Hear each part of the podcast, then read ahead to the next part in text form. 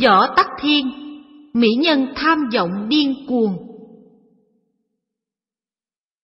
Trải qua hàng ngàn năm lịch sử, Trung Quốc xuất hiện rất nhiều mỹ nhân làm điên đảo Giang Sơn, tiêu diệt cả một triều đại.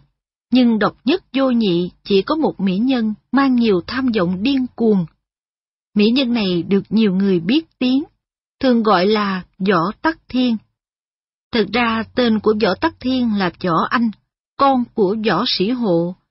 Vì trong tôn hiệu nào của bà cũng có hai chữ Tắc Thiên, nên người đời sau gọi bao gồm thành Võ Tắc Thiên. Nguyên Võ Sĩ Hộ chỉ là một lấy buôn gỗ ở Văn Thủy, Tinh Châu. Khi Lý Quyên khởi nghĩa ở Thái Nguyên, Sĩ Hộ có tham gia giúp tiền bạc vật thực, nên lúc Lý Quyên thành công kiến lập nhà đường, sĩ hộ được phong thưởng và trở thành quan lại. Là thương buôn, sĩ hộ rất khôn ngoan, nên chẳng bao lâu đã thăng lên tới công bộ thượng thư, tước ứng quốc công. Sĩ hộ lấy Dương Thị sinh ra ba đứa con gái, trong đó có một đứa nhan sắc nổi trội hơn cả, đặt tên là Võ Anh. Khi đường Thái Tông lên ngôi, Võ Tắc Thiên mới chỉ 14 tuổi, nhưng nhan sắc diễm lệ của nàng đã được nhà vua biết đến, nạp vào cung, phong làm tài nhân. Dương Thị là người hiền lành, thấy con bị nạp vào cung thì khóc lóc rất thê thảm. Ngược lại Võ Anh tỏ ra vui mừng, chứng tỏ trong lòng đã nhen nhúng những tham vọng cho đời mình. Quả nhiên, với sắc đẹp chim sa cá lặng ấy, ngay từ phút đầu vào cung, Võ Anh đã được Thái Tông say mê đặc biệt, ban cho tên gọi là Võ Mị. Trong những lúc trò chuyện, Võ Tắc Thiên tuy vẫn hết sức yêu chiều hoàng đế, nhưng vẫn luôn luôn trung thành với tính cách sắt đá. Nàng thường nói với bọn cung nhân, Muốn thu phục một con ngựa trứng, chẳng có gì khó khăn. Ta có ba phương pháp, dùng roi sắt, chùy sắt và dao nhọn. Câu nói này biểu lộ được những tham vọng nung nấu mãnh liệt trong con người của Võ Tắc Thiên. Thế nhưng cho đến khi Thái Tông băng hà, Võ Tắc Thiên đã 26 tuổi mà vẫn chưa hề bộc lộ chút nào về tham vọng của mình, bởi vẫn ngồi ở bậc tài nhân, vì không sinh con đẻ cái cho hoàng gia. Theo lệ nhà đường, khi vua băng hà, những phi tần cung nữ không có con đều bị đưa đến chùa Cảm Nghiệp trong phạm vi cấm cung làm ni cô, suốt đời hương khói cho vị vua đã chết. Võ Tắc Thiên cũng phải theo lệ đó. Bao nhiêu tham vọng bị vùi chôn nơi cửa từ bi, tưởng chừng như cuộc đời của mỹ nhân họ võ đã chấm dứt từ đây. May thay, Thái tử Lý Trị lên ngôi, xưng hiệu là Đường Cao Tông, vốn trước đây đã có lần gặp gỡ lén lút với người đẹp. Lên ngôi rồi, nhà vua này vẫn chưa sao quên được vẻ kiều mỹ mê hồn của võ tắc thiên, ngấm ngầm toan tính đến việc đón nàng về cung. Thái Tông chết chưa đầy một năm, Cao Tông đã lấy cớ hành hương đến chùa Cảm Nghiệp để gặp võ tắc thiên, thề ước sẽ giúp nàng thoát khỏi nơi lạnh lẽo không bóng đàn ông. Sự việc đến tai của Dương Hoàng hậu lẽ ra sẽ thành to chuyện nếu như không có lòng ghen tuông làm mờ lý trí chen vào đó. Nguyên do là vì Cao Tông đang sủng ái tiêu phi, suốt ngày đêm ở bên nàng, không hề ngó ngàng gì đến Dương Hoàng hậu. Hoàng hậu vô cùng ghen tức, nhưng tự biết nhan sắc của mình không thể sánh bằng tiêu phi, mà Cao Tông lại là người vô cùng hiếu sắc, chỉ có sắc đẹp nổi trội hơn tiêu phi mới có thể đánh đổ được vị vua này.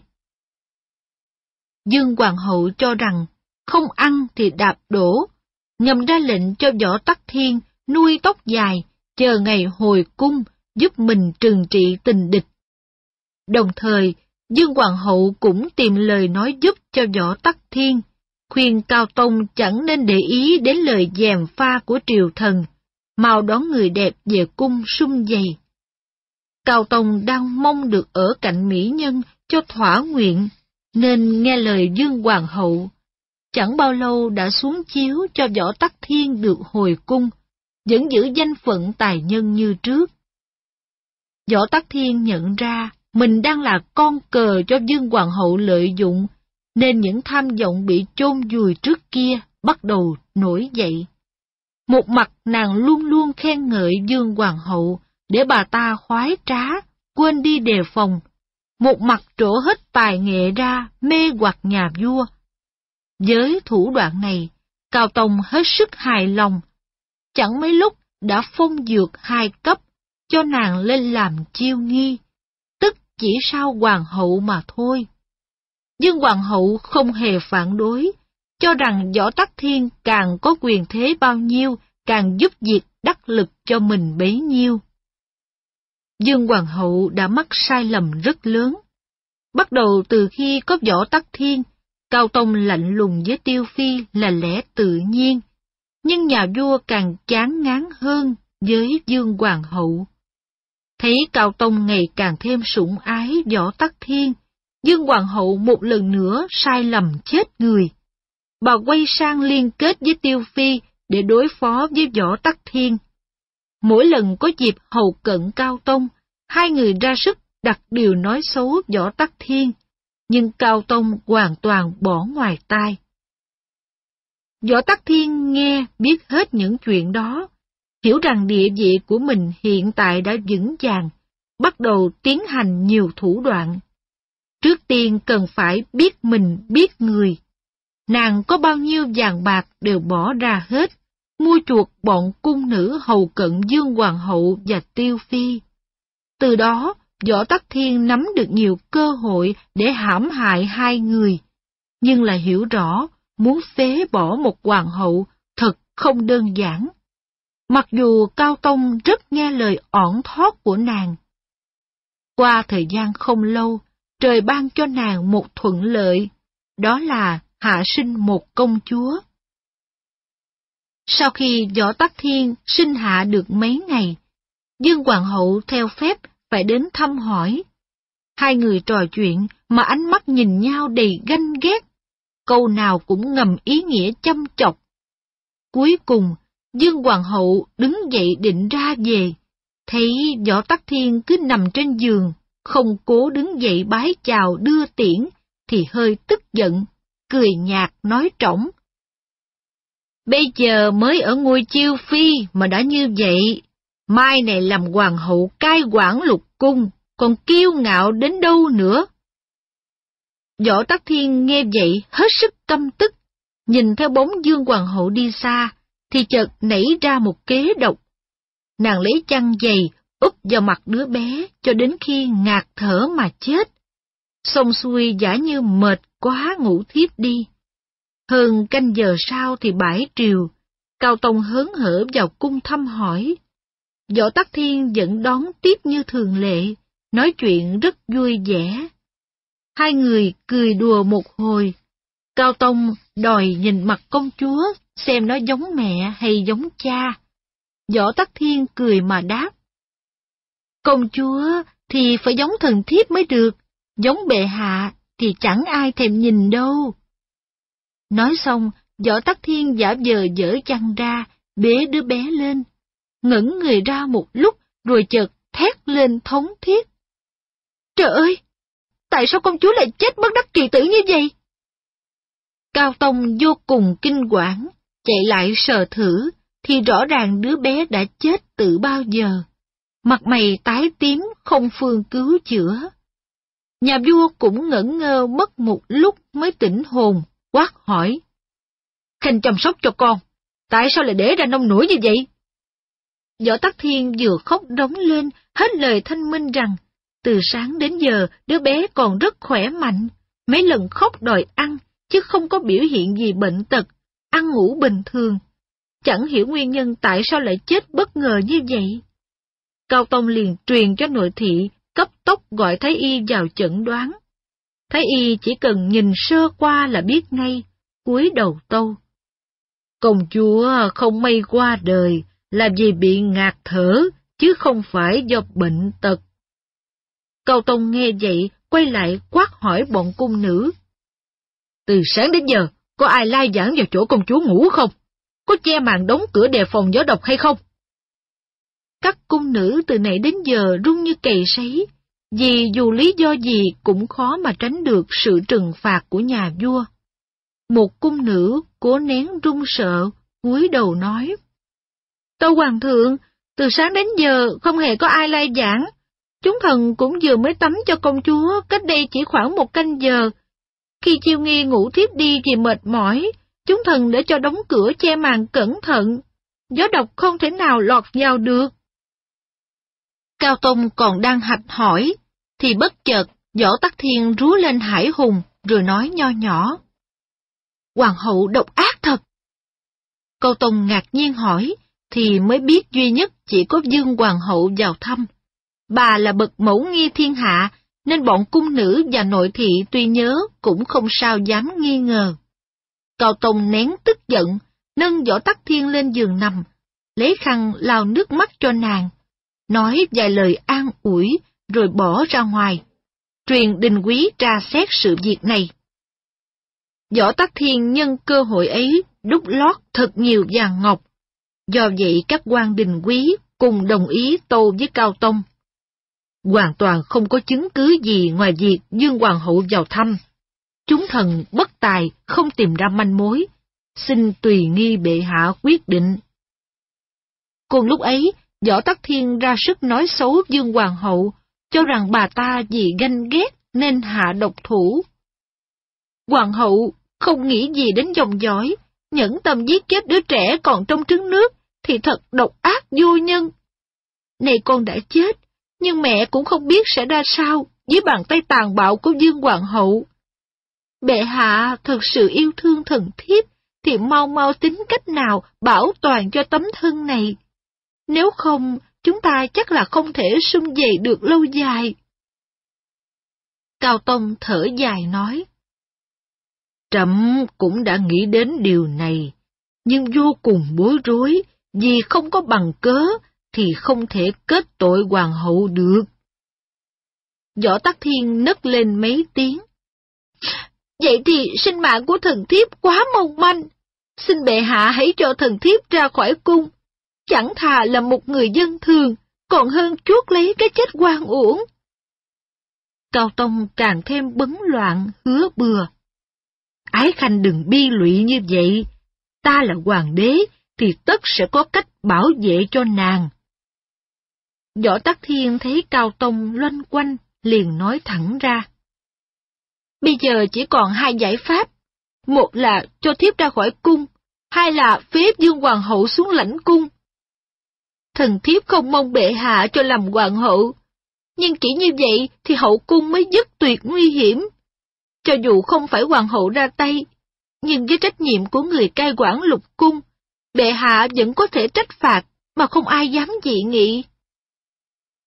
Cao Tông lại thở dài, trầm ngâm đáp.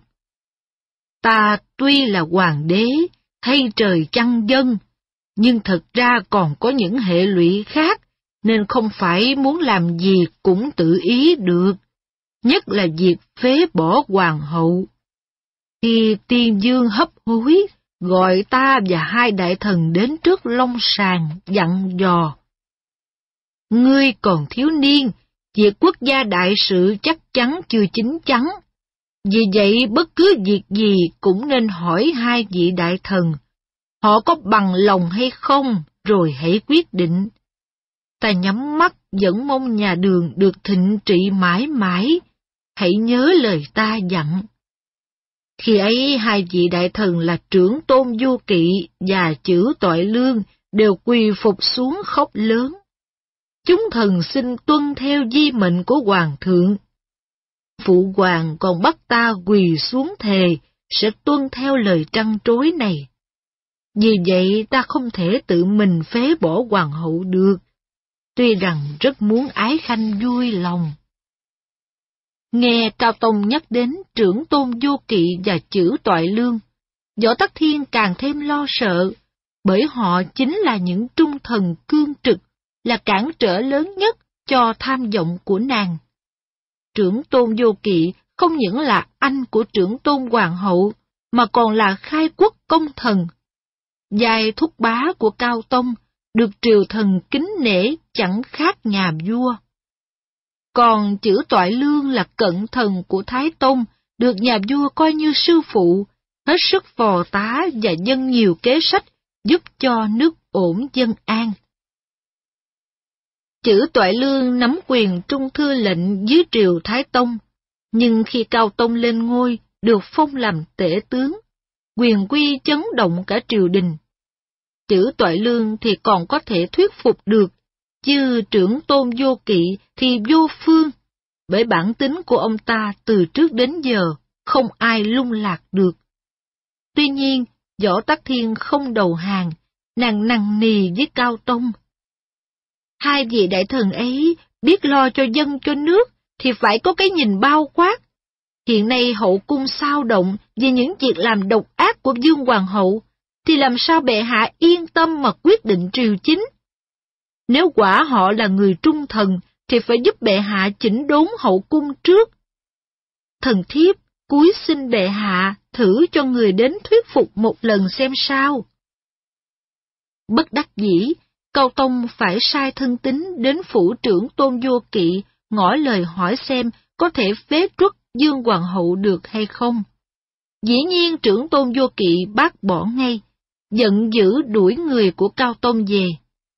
Võ Tắc Thiên liền nhờ mẹ là Dương Thị đi thêm một lần nữa. Kết quả vẫn không được gì vốn là người cương quyết, đã muốn là phải được. Võ Tắc Thiên cho người mời đại thần hứa kính tông vào cung, hứa ban thưởng quyền chức và châu ngọc, nếu như thuyết phục được trưởng tôn vô kỵ. Chẳng ngờ ông ta đã sẵn ghét hứa kính tông, mắng chửi cho một trận thậm tệ, rồi còn toan dân tấu hạch tội. Hứa kính tông cả sợ, cúi đầu chạy thẳng, không dám ngoái lại. Tưởng đâu, việc phế truất Dương Hoàng hậu bất thành, Võ Tắc Thiên đã có ý nghĩ chán nản, thì đột nhiên có một việc ngoài ý muốn xảy ra. Nguyên lý Nghĩa Phú là trung thư xá nhân, từ trước đến nay cùng với trưởng tôn vô kỵ có nhiều xích mích, hai người xem nhau như thù địch. Thấy trưởng tôn vô kỵ làm mất lòng cao tông, trái ý võ tắc thiên, mắng chửi cả hứa kính tông, Lý Nghĩa Phủ cảm mừng, cho đây là cơ hội để hãm hại người trung thần này. Thêm vào đó, Lý Nghĩa Phủ còn nghe phong thanh, vô kỵ sắp điều mình đi làm tư mã ở Bích Châu xa xôi, thì thầm tính toán. Nếu nhân cơ hội này ta làm cho vô kỵ mất chức, thì chẳng còn lo gì bị hắn đẩy đến chỗ rừng thiên nước độc nữa.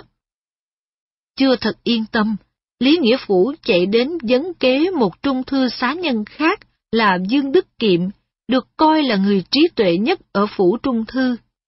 Nghe Lý Nghĩa Phủ trình bày ý định, Dương Đức Kiệm cười nói. Hiện nay Hoàng thượng chỉ muốn làm vừa lòng võ chiêu nghi, tất cả chỉ vì không một đại quan nào dám đứng ra tán thành. Vì vậy Hoàng thượng không thể bỏ ngoài tai ý kiến của vô kỵ được. Này ông đứng ra công khai ủng hộ, có khi quả thành phúc. Những gì người khác không dám, mà mình dám làm, thì mới có kết quả bất ngờ. Lý Nghĩa Phủ gật đầu xin nghe theo. Ngay ngày hôm sau dân sớ xin phế bỏ Dương Hoàng hậu, lập võ chiêu nghi lên thay. Lấy cớ đó là ý muốn của tất cả bá quan trong triều. Cao Tông chẳng cần biết Lý Nghĩa phủ đúng hay sai. Nhớ được sớ tấu thì mừng lắm, lập tức gọi hắn vào cung ban thưởng và thăng lên làm trung thư thị lang kim tể tướng. Từ trước đến giờ ai cũng biết Lý Nghĩa Phủ là người gian trá, nịnh hót, nên gọi lén là Lý Miêu. Họ Lý xảo quyệt như con mèo. Nay chỉ nhờ một động tác hợp với tâm ý của Cao Tông đã được ngồi trên nhất phẩm triều đình, thì ai cũng bất ngờ. Những kẻ xua nịnh như hứa kính tông, thôi nghĩa quyền, công du đều trở mặt nịnh nọt, cả lý nghĩa phủ lẫn võ tắc thiên, trở thành một bè đảng có thế lực mạnh nhất trong triều. Thế nhưng Cao Tông vẫn khó tự mình quyết định.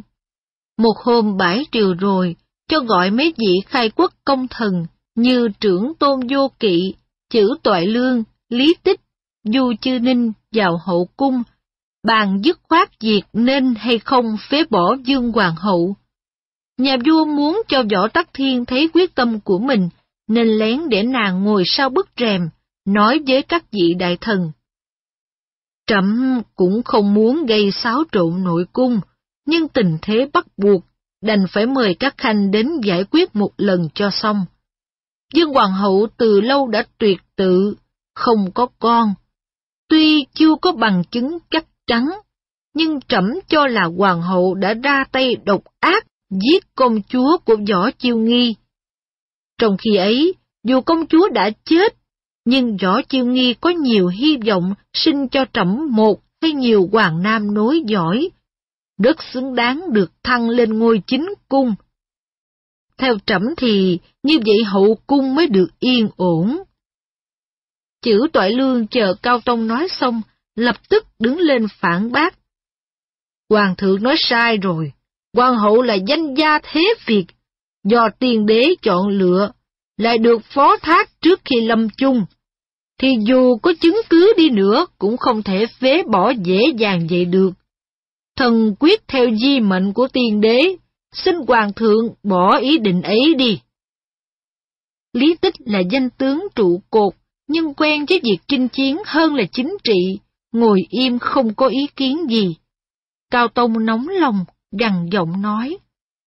Các ngươi đừng ép trẫm quá. Tùy tiên đế có di mệnh thật, trẫm vẫn hằng tuân theo. Nhưng tiên đế đâu có tiên lượng được tình hình như ngày nay, mà cứ khăng khăng theo từng lời từng chữ. Chữ toại lương nghiêm mặt trả lời. Bệ hạ đã nhất định thì phận tôi thần đành phải nói ra những lời không hay.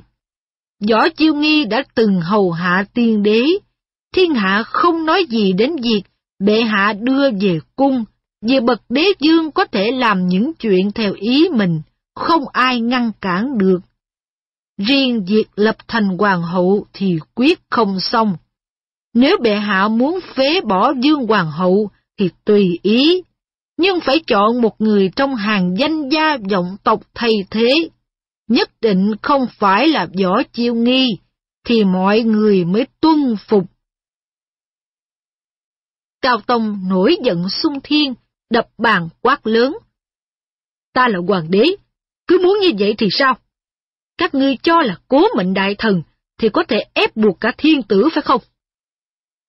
Chữ toại lương liền để cái hốt xuống thềm, dập đầu tô. Vậy thần xin trả cái hốt này cho bệ hạ, về quê an dưỡng tuổi già. Cái hốt mà chữ toại lương đòi trả lại cho Cao Tông chính là vật được tiên đế ban cho, tượng trưng cho quyền lực của cố mệnh đại thần. Vì vậy Cao Tông hơi hoảng sợ, tan hết cơn giận dữ. Thái độ khăng khăng của chữ toại lương và thái độ im lặng của Cao Tông khiến chỏ tắc thiên ngồi sau rèm không sao chịu được. Nói nhỏ vừa đủ cho Cao Tông nghe được. Sao bệ hạ không hạ lệnh giết quách tên cứng đầu này làm gương? Chắc chắn kẻ khác không dám chống đối bệ hạ nữa đâu. Cao Tông toan nghe theo, nhưng trưởng tôn vô kỵ bước ra ngăn lại, cho rằng chữ toại lương có cố mệnh của tiên đế, không thể gia hình mà cũng không thể cho từ quan. Cái hốt đó tượng trưng cho tiên đế. Cao Tông đành thở dài, cho tất cả ra về. Riêng võ tắc thiên nhìn qua rèm, thấy Lý Tích và Du Chí Ninh không can thiệp, thì đã có ý khác, nói với Cao Tông. Du Chí Ninh chẳng nói làm gì, Lý Tướng Quân là trụ cột triều đình, một tay nắm đại quyền binh mã. Nếu được Lý Tướng Quân đồng ý, thì cũng thừa đủ trấn áp bọn tôi thần cứng đầu rồi. Bệ hạ là thiên tử thay trời trị dân, không thuyết phục được họ, thì còn có cách dùng tới quyền lực của mình chứ. Cao Tông nghe theo, hôm sau mời riêng Lý Tích vào cung, hỏi. Trẫm nói thật với Khanh, trẫm thực lòng muốn lập chiêu nghi lên làm hoàng hậu, nhưng vô kỵ và chữ toại lương nhất định không bằng lòng. Họ lại là cố mệnh đại thần. Chẳng lẽ họ muốn sao trẫm cũng phải nghe theo hay sao? Lý tích đáp giống như việc không đáng để ý. Việc nội cung thì do bệ hạ quyết định, đâu phải quốc gia đại sự mà cần hỏi ý kiến của các đại thần. Cao Tông nghe vậy, hết sức vui mừng, lập tức vào kể lại cho Võ Tắc Thiên biết. Mỹ Nhân cũng mừng không kém, ôm nhu bàn với Cao Tông. Một mặt, bệ hạ cứ nói cứng với các đại thần là việc riêng trong cung, hỏi ý kiến của họ là vì tôn trọng mà thôi. Tự mình có thể quyết định mà không ai cản trở được. Khi bệ hạ đã nói ra như vậy, thì triều thần sẽ theo về ngay. Những kẻ như Du Chí Ninh sở dĩ nắm chức trọng quyền cao, mà khi gặp khó khăn cứ ngậm miệng, là vì chưa biết rõ phải theo về ai mà thôi. Đồng thời khi ấy, thần thiếp cũng có quen biết một số đại thần, sẽ nhờ họ ngầm giúp sức. Ngoài đánh vào, trong nội ứng, thì còn việc gì mà không thành công? Cao Tông vui vẻ nghe theo. Trước tiên, hứa kính tông theo thời thế, gặp ai cũng giả vờ thở dài nói. Ta thì kẻ nông phu muốn đổi vợ thì tiến hành ngay lập tức. Thế mà hoàng đế muốn thay vợ lại cứ lúng túng không dám quyết định, thì chẳng thể hiểu tại sao. Bọn tay chân của võ tắc thiên nhân lời nói ấy phao đồn khắp nơi, là chữ toại lương, trưởng tôn vô kỵ, ỷ mình là cố mệnh đại thần, cùng nhau âm mưu lộng quyền, tiến dần đến việc trút ngôi thiên tử. Chữ toại lương vốn thẳng tính, nghe vậy hầm hầm vào cung trách mắng cao tông, dung túng cho võ tắc thiên ngoa truyền, làm hại đến triều chính. Cao Tông lập tức dinh vào việc này xuống chiếu. Chữ tội lương loạn quyền, dám trách mắng thiên tử, tội khi quân không thể tha. Nhưng dù sao cũng là cố mệnh đại thần, nay chỉ biếm làm đô đốc Đàm Châu, nội trong một tháng phải ra khỏi kinh thành. Cũng trong tháng ấy, thấy trưởng tôn vô kỵ còn đang lúng túng, chưa biết phải đối phó ra sao. Cao Tông nghe theo lời suối của Võ Tắc Thiên, dán một đòn quyết định, dán Dương Hoàng hậu và Tiêu Phi xuống làm thứ dân, suốt đời phải ở trong biệt diện. Võ Tắc Thiên khôn ngoan dấn kế cho Cao Tông, không nói gì đến việc lập hoàng hậu. Việc phế bỏ dựa theo các tội danh còn chưa đủ chứng cứ, không phải là vì sắc đẹp mà thay ngôi đổi dị. Vì vậy, nhiều triều thần không bằng lòng, nhưng cũng không có lý do gì phản đối lại.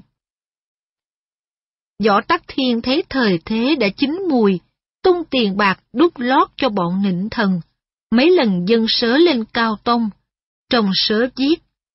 Nước một ngày không thể có vua, hậu cung một ngày không có chính cung hoàng hậu thì khó tránh khỏi náo động.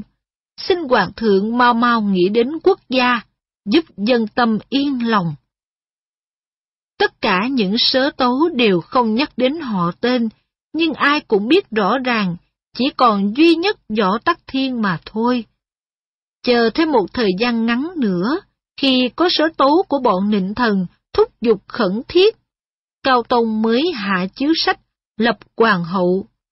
Trong chiếu thư có đoạn viết, họ võ có công lao giúp tiên đế lập quốc, tước lộc hơn người, không ai không biết. Nay họ võ lại đưa con gái vào cung hầu hạ thiên tử. Trải qua nhiều năm cai quản hậu cung, nghiêm chính ôn nhu, người người cảm phục, xứng đáng được thăng lên làm chính cung hoàng hậu. Sở dĩ tiên đế ban võ thị cho trẫm là muốn theo gương nhà Hán khi xưa, lập dương chính quân làm hoàng hậu.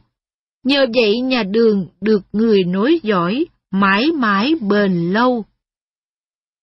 Cao Tông muốn nhắc tới sự tích khi nguyên đế còn làm thái tử.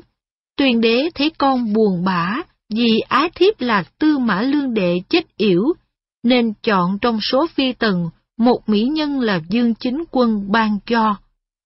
Sau khi lên nối ngôi, Dương Chính Quân có hoàng nam, được phong làm hoàng hậu. Nhờ vậy sau này, con của hai người lên nối ngôi, tức thành đế, giữ vững giang sơn gấm dốc. Ý của Cao Tông muốn nhắc sự việc Dương Chính Quân để cố biện minh cho việc loạn luân của mình, cho là người xưa cũng lấy phi tần của cha thì có sao đâu. Cuối cùng Võ Tắc Thiên thỏa mãn ý tham vọng, nhưng vẫn chưa hoàn toàn hài lòng. Võ Tắc Thiên cho rằng Dương Thị và Tiêu Thị còn ở trong hậu cung ngày nào, nguy cơ còn có thể xảy ra ngày ấy. Với tâm địa độc ác, Võ Tắc Thiên quyết định phải nhổ cỏ tận gốc. Nàng còn đang toan tính, thì một sự việc xảy đến, càng làm cho quyết tâm hơn nữa. Đó là tình cờ, Cao Tông đến biệt diện trò chuyện với Dương Thị và Tiêu Thị. Thật ra hôm ấy trong triều có vấn đề khó giải quyết. Cao Tông bực bội đi dạo quanh cho thư thái. Tâm trí mãi băn khoăn lo lắng, nên vô tình đi đến cuối giường lúc nào mà không hay. Khi thấy trước mặt có cánh cửa nhỏ, cũ kỹ đầy rêu phong ẩm ướt, Cao Tông mới giật mình nhìn lên. Quá ra đó là biệt diện, nơi Dương Thị và Tiêu Thị bị giam cầm. Cao Tông nhìn cảnh tang thương ấy, nhớ lại một thời cùng Dương Thị và Tiêu Phi, mà nay hai người phải tàn tạ suốt đời nơi lạnh lẽo, thì bất giác, động lòng, rướm nước mắt, hỏi tên nội thị đi theo. Các người có cung cấp cho hoàng hậu và tiêu phi đầy đủ không? Tên nội thị cúi đầu không dám thưa, len lén nhìn lên. Cao Tông hiểu ra ngay, đến việc cung cấp thực phẩm chắc cũng tồi tệ nên càng đau lòng. Tên nội thị này một thời phục dịch hoàng hậu, nghe nhà vua dùng danh hiệu mà gọi, thì biết trong lòng cũng có chút hy vọng, nhỏ giọng hỏi. Bệ hạ, có muốn nhìn lại người xưa không? Trong giây phút xúc động, Cao Tông không nghĩ gì đến hậu quả, cũng chẳng nhớ đến võ tắc thiên hiện giờ mới là chính cung, gật đầu nói. Ngươi gọi hai người ra cho ta thăm hỏi một chút, cũng chẳng hề gì. Dương Hoàng hậu nhìn thấy Long Nhan, xúc động đến nỗi không nói ra được lời, cứ khóc nấc lên từng hồi. Còn Tiêu Phi thì hai mắt đẫm lệ, ai quán nhìn Cao Tông. Đôi mắt phượng ấy ngày xưa biết bao lần đã làm nhà vua điên đảo. Nay tuy khô héo, mất một phần linh động như ngày xưa, nhưng vẫn có tác dụng khiến nhà vua đau lòng khôn xiết. Qua giây phút ấy, Cao Tông như giật mình tỉnh giấc mơ, biết rằng việc vô tình của mình chắc chắn sẽ lọt vào tai của võ tắc thiên, nên vội vàng nghiêm mặt, nói lơ lửng. Từ nay trở đi, trẫm sẽ chu cấp thêm cho hai người, khỏi khổ sở đói lạnh. Nếu như biết hối lỗi, thì sau này... Sau này... Nói chưa dứt lời, Cao Tông nén xúc cảm, quay mình bước đi ngay. Quả nhiên, việc nhỏ nhặt ấy không thể nào qua được tai mắt của võ tắc thiên, nàng nghiến răng mắng một mình. Hai con tiện tỳ thật cả gan, ta đang tính đến việc trừ cỏ tận gốc, chưa có cơ hội mà thôi. Nay sự thể đã như vậy, thì đừng trách họ võ này độc ác. Các ngươi đã muốn chết, thì ta cũng chẳng cần hoàng thượng đồng ý hay không nữa. Mắng xong, võ tắc thiên sai thị vệ đến thẳng biệt cung, đánh mỗi người một trăm roi. Dù dương thị và tiêu thị thịt da nát nhừ, máu me đầy người, hình dạng chẳng còn. Võ tắc thiên vẫn chưa bằng lòng, sai người chặt hết chân tay rồi ném vào bồn rượu. Tương truyền trước khi trút hơi thở cuối cùng, vẫn cố thều thào. Người độc ác vô nhân, thì trời không dung thứ cho đâu. Kiếp sau ngươi sẽ đầu thai làm chuột. Còn ta sẽ xin Ngọc Hoàng cho làm mèo, để suốt đời bắt giết, gặm nhấm mi ra làm trăm mảnh mới hả dạ. Vì vậy Võ Tắc Thiên cấm tuyệt việc nuôi mèo trong cung. Tuy lòng dạ sắt đá tàn nhẫn, nhưng chứng kiến cảnh tượng chết thảm của hai người, sau này Võ Tắc Thiên thỉnh thoảng vẫn mơ thấy y như đang xảy ra trước mắt. Lo sợ làm cho tâm trí của nàng càng nóng nảy, xử sự khốc liệt hơn. Cao Tông biết chuyện, chỉ thở dài mà không dám làm phật ý mỹ nhân. Sau khi diệt trừ xong hai cái gai trước mắt, Võ Tắc Thiên bắt đầu toan tính đến cái gai cuối cùng cản trở bước đường thao túng của nàng. Đó là Thái tử Lý Trung. Nguyên Lý Trung là con của Liễu Thị, chỉ là một cung nữ thấp hèn, nên dù là con hoàng đế, vẫn không được làm thái tử. Lúc ấy Dương Hoàng hậu biết mình không thể có con, nên nhận Lý Trung làm nghĩa tử. Cùng với Liễu Bật, trưởng tôn vô kỵ, chữ toại lương, thuyết phục Cao Tông, phong cho Lý Trung làm thái tử. Dương Hoàng hậu chết rồi, Lý Trung không còn nơi nương tựa, chắc chắn cũng phải chết theo nghĩa mẫu. Đó là toan tính của Võ Tắc Thiên. Đương nhiên, đối với Võ Tắc Thiên thì việc phế bỏ thái tử là tương đối không khó khăn lắm. Nàng giấu mặt, đứng sau lưng suối dục bọn hứa kính tông, dần sớ tấu, cho rằng Dương Hoàng hậu lộng quyền, đưa Lý Trung lên làm thái tử với ý đồ riêng tư, không phù hợp với phép tắc hoàng gia. Cao Tông mê đắm võ tắc thiên, không còn chút ý chí nào kháng cự.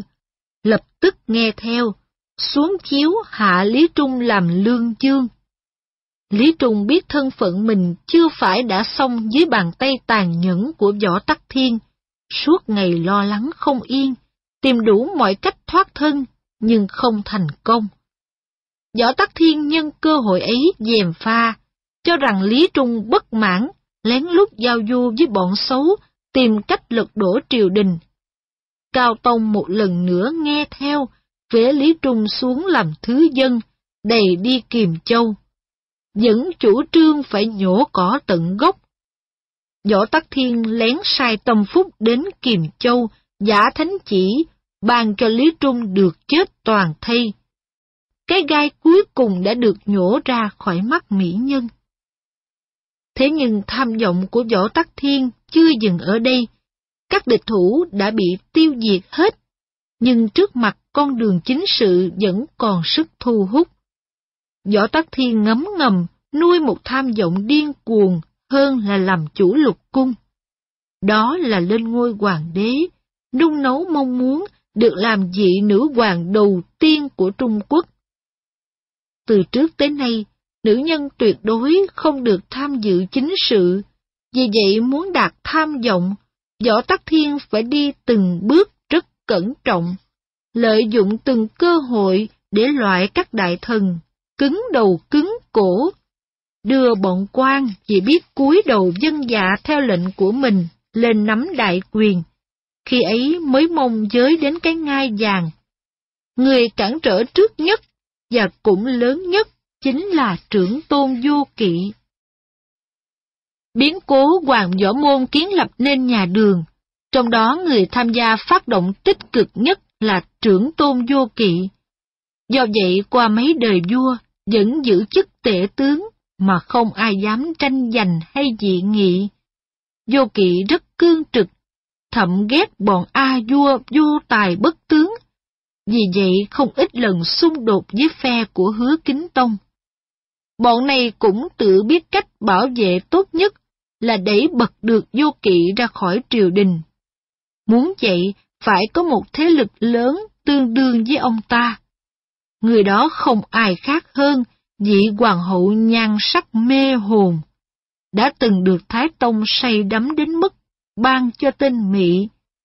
Mỹ tiếng Hán có nghĩa là mê loạn, siêu hồn lạc phách, chứng tỏ nhan sắc của mỹ nhân họ võ, ngoài cái đẹp thông thường ra, còn có sức thu hút hấp dẫn mãnh liệt.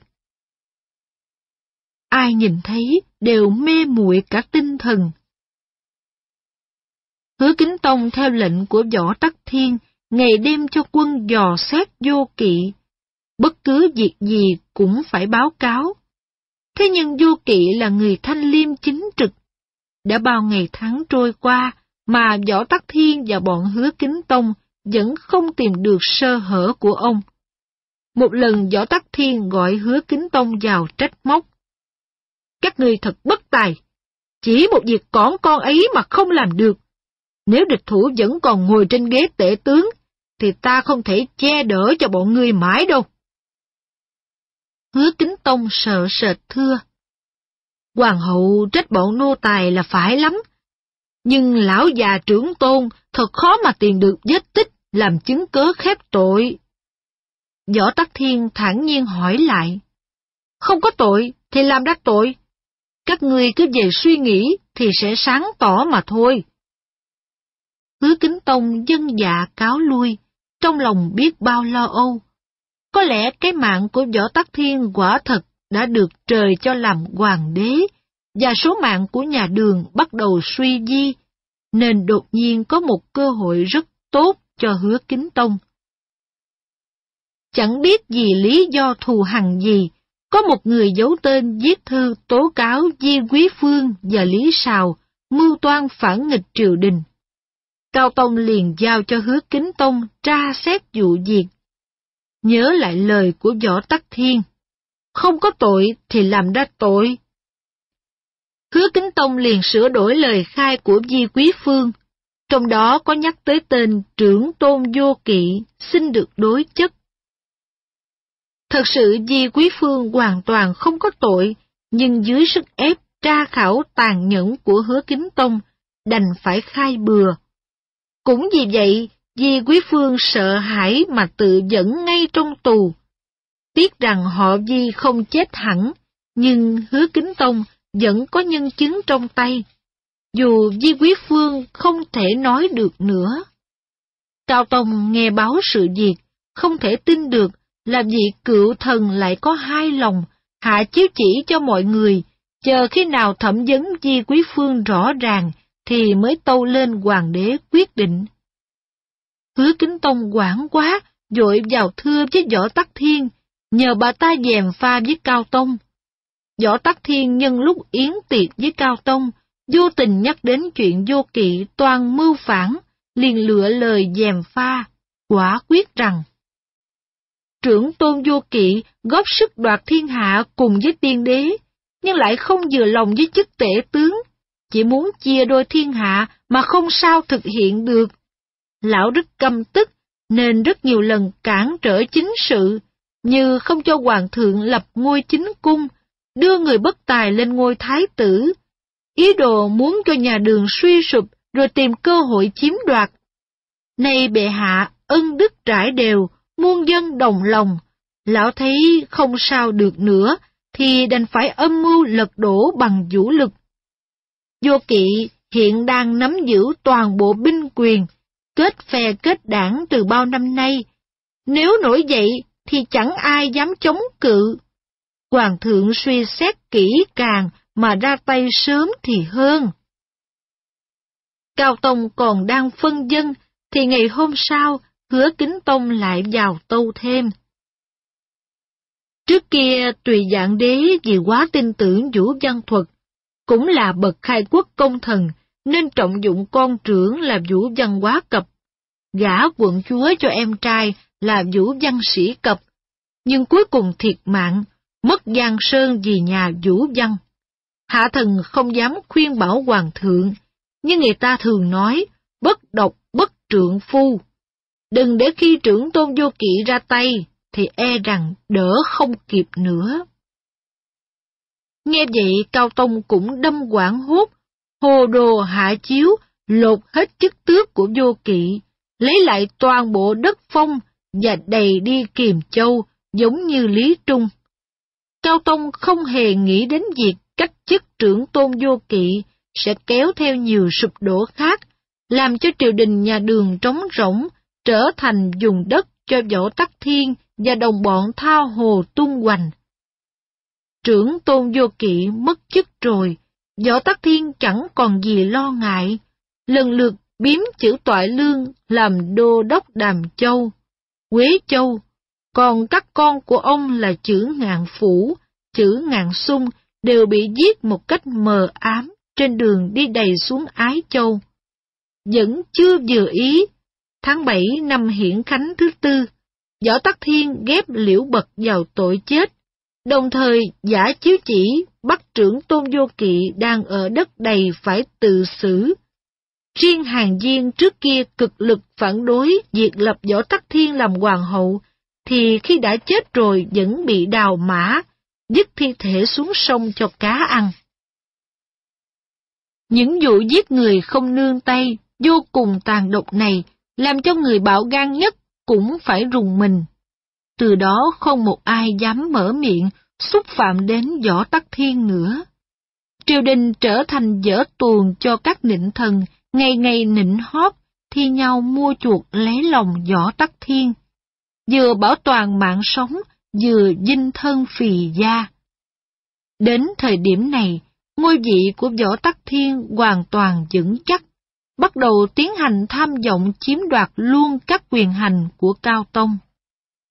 Võ Tắc Thiên diện cớ Cao Tông bị chứng đau đầu, tinh thần không minh mẫn, thâu tóm hết các tấu chương, tự mình phê duyệt, không cần hỏi ý kiến của Cao Tông.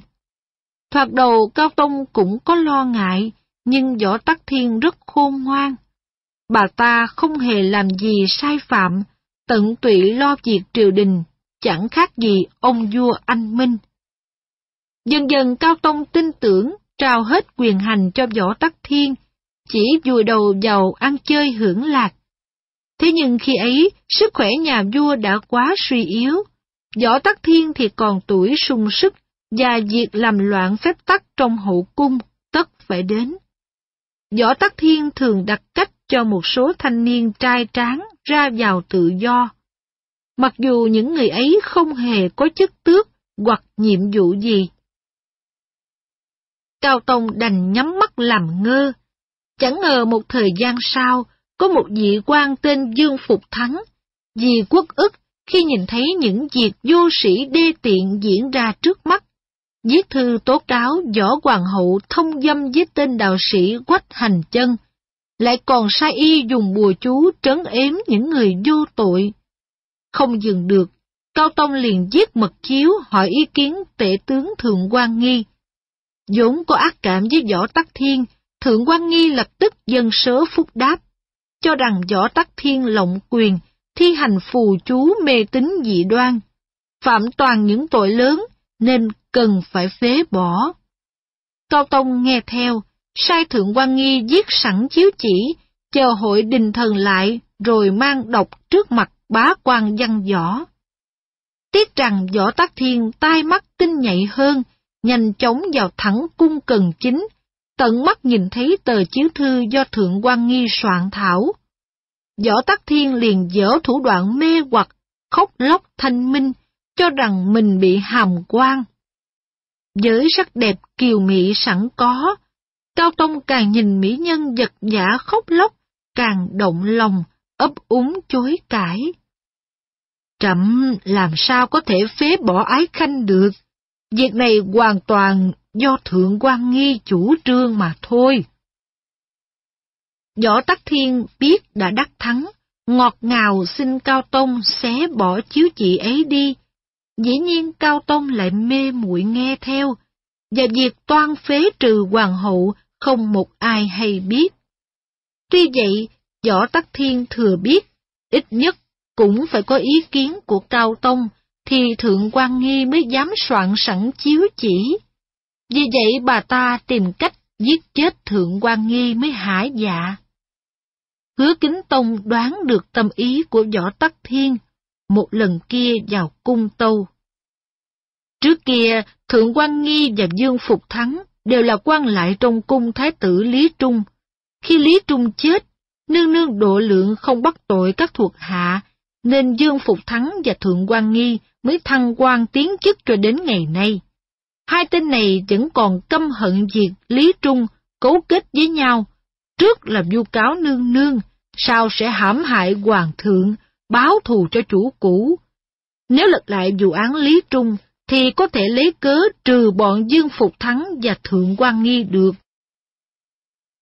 Võ Tắc Thiên mừng lắm, lập tức sai đình quý xem lại văn bản vụ án Lý Trung, rồi tìm từng câu từng chữ, ghép Thượng quan Nghi vào tội phản nghịch, giam vào Đại Lao chưa đầy một năm thì chết.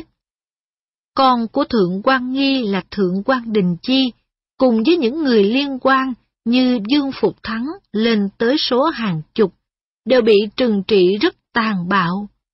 Người chết, người đi đầy vĩnh viễn. Tưởng đâu võ tắc thiên thao hồ tung hoành, chẳng còn phải toan tính gì nữa. Thế nhưng trò đời luôn luôn có những biến chuyển mà không sao lường trước được. Giai đoạn tiếp theo, Võ Tắc Thiên phải đối phó với một số thế lực chống đối bắt nguồn từ chính gia đình họ Võ. Nguyên lúc Võ Sĩ Hộ chết rồi, chính thê là Lý Thị sinh được hai con trai là Võ Nguyên Khánh và Võ Nguyên Sản. Hai người này thừa hưởng tước lộc của cha, một lòng kính yêu Lý Thị, nhưng đối với Dương Thị, mẹ của Võ Tắc Thiên là vợ thứ, thì tỏ ra khinh miệt. Dương Thị cũng không vừa, nhân ngày Võ Tắc Thiên được phong làm hoàng hậu, bà ta bày một tiệc lớn, mời tất cả người họ võ đến tham dự. Dương Dương tự đắc nói. Các vị được vinh qua phú quý như ngày hôm nay, chẳng phải là nhờ ái nữ của ta sao? Nghe vậy, Võ Duy Lương và Võ Hoài Dận đều là em ruột của Võ Sĩ Hộ, cha Võ Tắc Thiên, lập tức đứng lên phản đối. Chúng tôi là dòng dõi khai quốc công thần, lấy tài năng ra giúp dân giúp nước, đâu phải nhờ vào cái nhan sắc ma mị của con bà mà được vinh hoa phú quý. Dương Thị cứng miệng không cãi lại được, tức hận trong lòng nên kể lại cho Võ Tắc Thiên nghe. Tuy sự việc không liên quan gì đến Võ Nguyên Khánh và Võ Nguyên Sản, nhưng Võ Tắc Thiên đem lòng thù hận đối với tất cả người nhà họ Võ. Bí mật sai hứa kính tông bới lông tìm vết để trừng trị. Trong cuộc đời làm quan ở một triều đình mất hết kỹ cương phép nước. Nếu cố tình, thế nào cũng tìm được một vài sai phạm nhỏ nhặt nào đó. Chỉ cần như vậy, Võ Tắc Thiên lập tức thay mặt Cao Tông hạ chiếu. Võ Duy Lương từ Thiếu Khanh xuống làm thứ sử kiểm hiệu ở Long Châu. Võ Nguyên Sản đang từ Thiếu Phủ giáng xuống thứ sử Hào Châu. Nguyên Sản vì quá quốc ức, chẳng bao lâu qua đời. Võ Duy Lương cũng chẳng sống được bao lâu. Đó là việc về sau. Triều đình nhà đường qua việc thanh trừng nội bộ này yên ổn một thời gian, rồi lại có chuyện mới tiếp tục làm cho Võ Tắc Thiên phải ra tay. Nguyên nhân chính là do Cao Tông dù sức khỏe suy sụp, vẫn không hết lòng tham dâm hiếu sắc. Võ Tắc Thiên có người chị được phong làm Hàn Quốc phu nhân, thường hay ra vào cung cấm thăm hỏi, cùng nhau vui chơi. Hàn Quốc phu nhân có người con gái rất xinh đẹp, thường theo mẹ mỗi lần vào cung.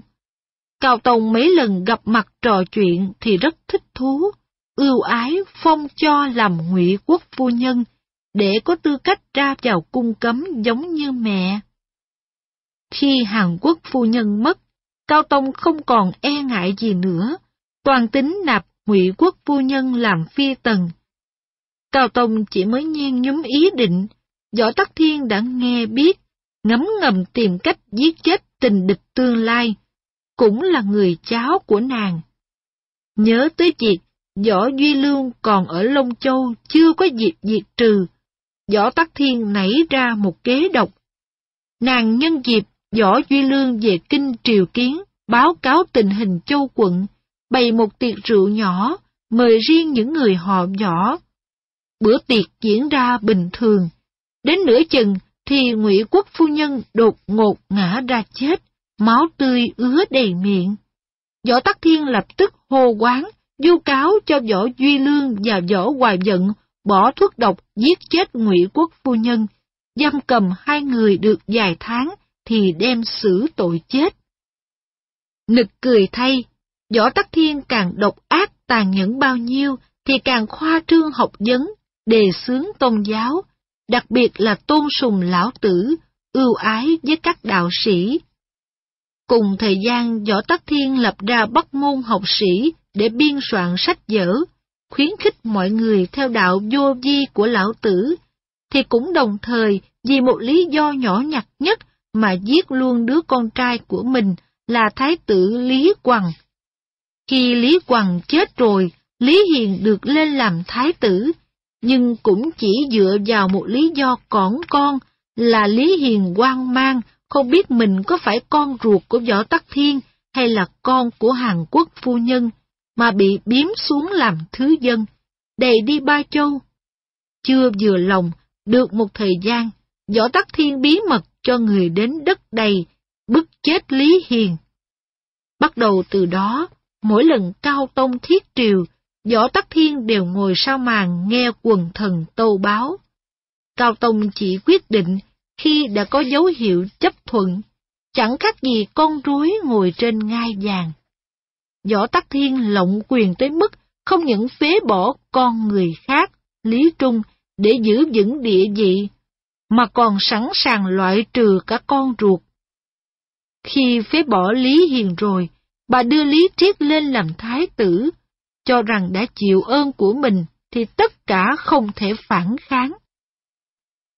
Nhưng sự việc không đúng như vậy. Khi Cao Tông băng hà, Lý Triết lên ngôi hoàng đế lúc 27 tuổi, xưng hiệu là Trung Tông.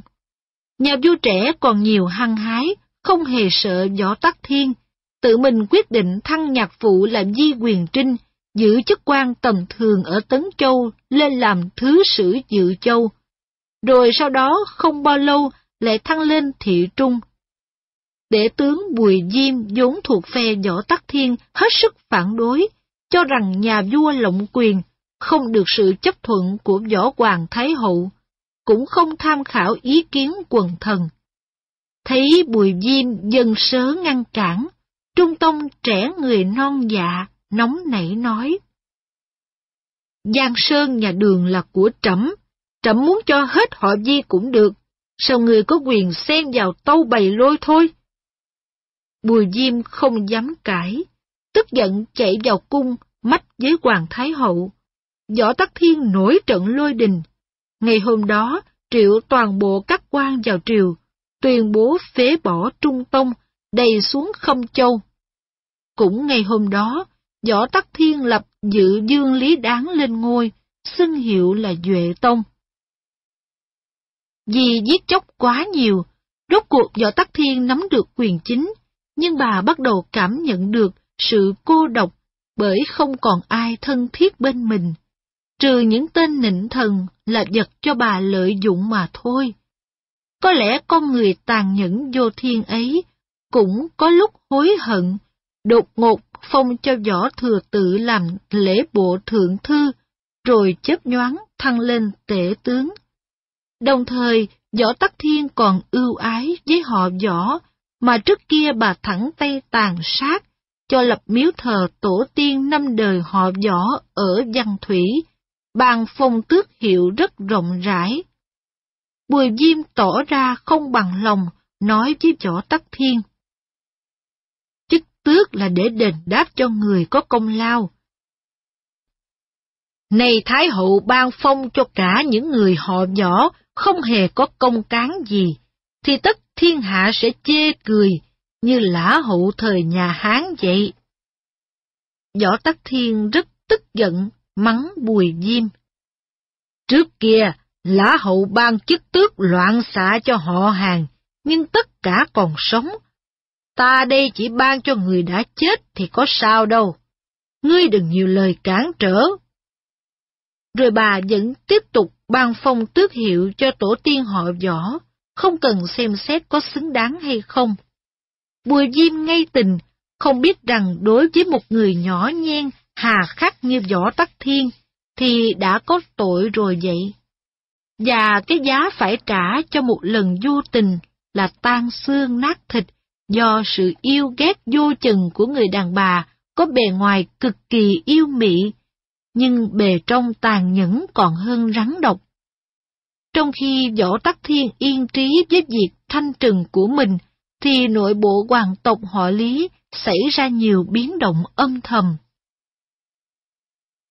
Họ lý biết rằng, với sự phế truất đế dương quá dễ dàng như trò chơi, một ngày nào đó họ lý sẽ không còn ngồi trên ngai vàng được nữa. Bắt đầu liên kết với các đại thần để mưu toan lật ngược thế cờ. Người đầu tiên có can đảm đứng lên dựng cờ chiêu binh mãi mã, chống lại võ tắc thiên là từ kính nghiệp. vốn là họ từ, nhưng từ đời ông tổ là từ thế tích đã có nhiều công lao, hãng mã, kiến lập nhà đường, nên được đặt cách cải sang họ Lý. Khi Lý Kính Nghiệp làm thứ sử Mi Châu đã có những lời nói không phục việc lộng quyền của Võ Tắc Thiên, nên bà ta biếm đi làm tư mã Liễu Châu. Lý Kính Nghiệp tự biết nếu không hành động ngay, thì trước sau gì Võ Tắc Thiên cũng hạ độc thủ với mình. Liên kết với các quan cũng bị biếm như Đường Chi Kỳ, Lạc Tân Dương, Đỗ Cầu Nhân. Cùng nhau chiêu mộ binh mã nổi dậy ở Dương Châu. Lý Kính Nghiệp tự xưng là khuôn phục thượng tướng. Lý Kính Nghiệp cũng khôn khéo lấy danh nghĩa của Lư Lăng Dương, đa sức chiêu mộ quân binh. Chẳng bao lâu đã quy tụ được hơn 10 dạng. Thấy thành thế đã đủ sức, Lý Kính Nghiệp liền sai Lạc Tân Dương giết hịch, kể tội Võ Tắc Thiên. Võ Thị ngụy Giả Lâm Triều xuất thân hàng di, hành sự độc đoán. Lúc xưa vốn hầu hạ Thái Tông, sao lại mê hoặc Cao Tông? Quế loạn cung di, ra tay tàn nhẫn, giết anh chém em, đầy ải thái tử, trọng dụng gian thần, nhân thần đều quán, trời đất chẳng dung. Nay lòng còn ác hiểm, trộm ngó ngôi cao, thiên hạ điêu linh, lòng người ly tán. Võ Tắc Thiên tuy chưa bao giờ ra chiến trường giao tranh, nhưng đầu óc rất nhạy bén, biết rằng phe nổi dậy vốn chỉ ô hợp, không đủ sức mạnh thuyết phục quần thần, nên lập tức sai vệ đại tướng quân Lý Hiếu Dật dẫn ba vạn quân đến Dương Châu tiêu diệt. Quả nhiên tiên liệu của Võ Tắc Thiên không sai. Các bộ tướng của Lý Kính Nghiệp dù có tài năng nhưng lại không đồng lòng về phương sách. Người thì chủ trương phải đánh thẳng về Lạc Dương, người lo xa khuyên nên dời về Kim Lăng. Nhờ vào thế hiểm trở của Trường Giang mà củng cố trước, rồi sau đó tiến đánh Thường Châu, Nhuận Châu, mở rộng thế lực, rồi mới thu phục Trung Nguyên. Lý Kính Nghiệp chẳng biết nên theo ý kiến nào, lúc thì tiến quân đến Giang Nam, khi lại theo Lý Kính Tú đóng quân ở Hoài Âm. Nội tình còn đang bất nhất, thì Lý Hiếu Dật thừa cơ hội chỉnh đốn quân mã, tấn công thắng lợi cánh quân ở Lương Sơn, rồi mới quay về tiêu diệt Lý Kính Tú. Thấy Lý Kính Nghiệp không trở tay kịp, thừa cơ hội Lý Hiếu Dật dồn hết lực lượng, dùng quả công đánh một trận thẳng vào trung quân của phe nổi dậy. Lý Kính Nghiệp cố chống cự, nhưng cuối cùng đại bại, quân tướng chết vô số, đành dẫn vợ con chạy ra hướng biển đông, toan tìm đường trốn sang Cao Ly. Nhưng giữa đường bị bộ hạ nổi loạn, giết chết cả hai cha con, cùng với Lạc Tân Dương.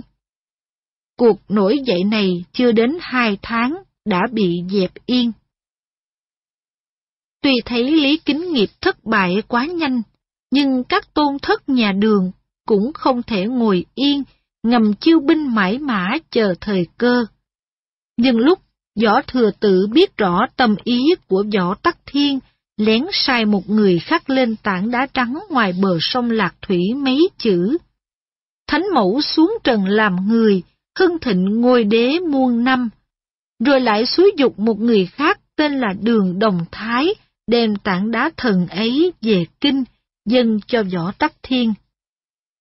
Trong lòng đang nuôi nấng ý đồ làm một nữ hoàng đế đầu tiên của Trung Quốc. Võ Tắc Thiên được tảng đá ấy hết sức mừng rỡ, chẳng cần truy cứu xem lai lịch ra sao, lập tức đặt tên là Bảo Đồ, rồi ấn định ngày tạ Thái Miếu để lên ngôi cửu ngũ, tự gia phong cho mình là Thánh Mẫu Thần Hoàng. Chưa chính thức gọi là Hoàng đế, nhưng ai cũng biết chỉ khác cái tên mà thôi. Thấy cơ nghiệp tổ tiên lung lay sắp tới ngày sụp đổ, các tông thất nhà đường liền công khai khởi binh. Hầu hết là con cháu họ Lý, mạnh nhất là Lan Nha Dương Lý Sung. Đầu tiên quân số của Lý Sung rất ít ỏi, nhưng về sau được Lý Trinh ở Dự Châu tiếp trợ, nên thanh thế trở thành hùng hậu. Võ Tắc Thiên rất ngại, nếu để lâu thì quân khởi nghĩa càng bành trướng thêm, dội giả sai khâu thần tích, thống lĩnh hơn 10 vạn quân tiến đánh. Lý Trinh không sao chống cự với số đông, cầu cứu khắp nơi mà không một tông thất nhà đường nào trợ giúp kịp, đành thất bại và chết trong đám loạn quân.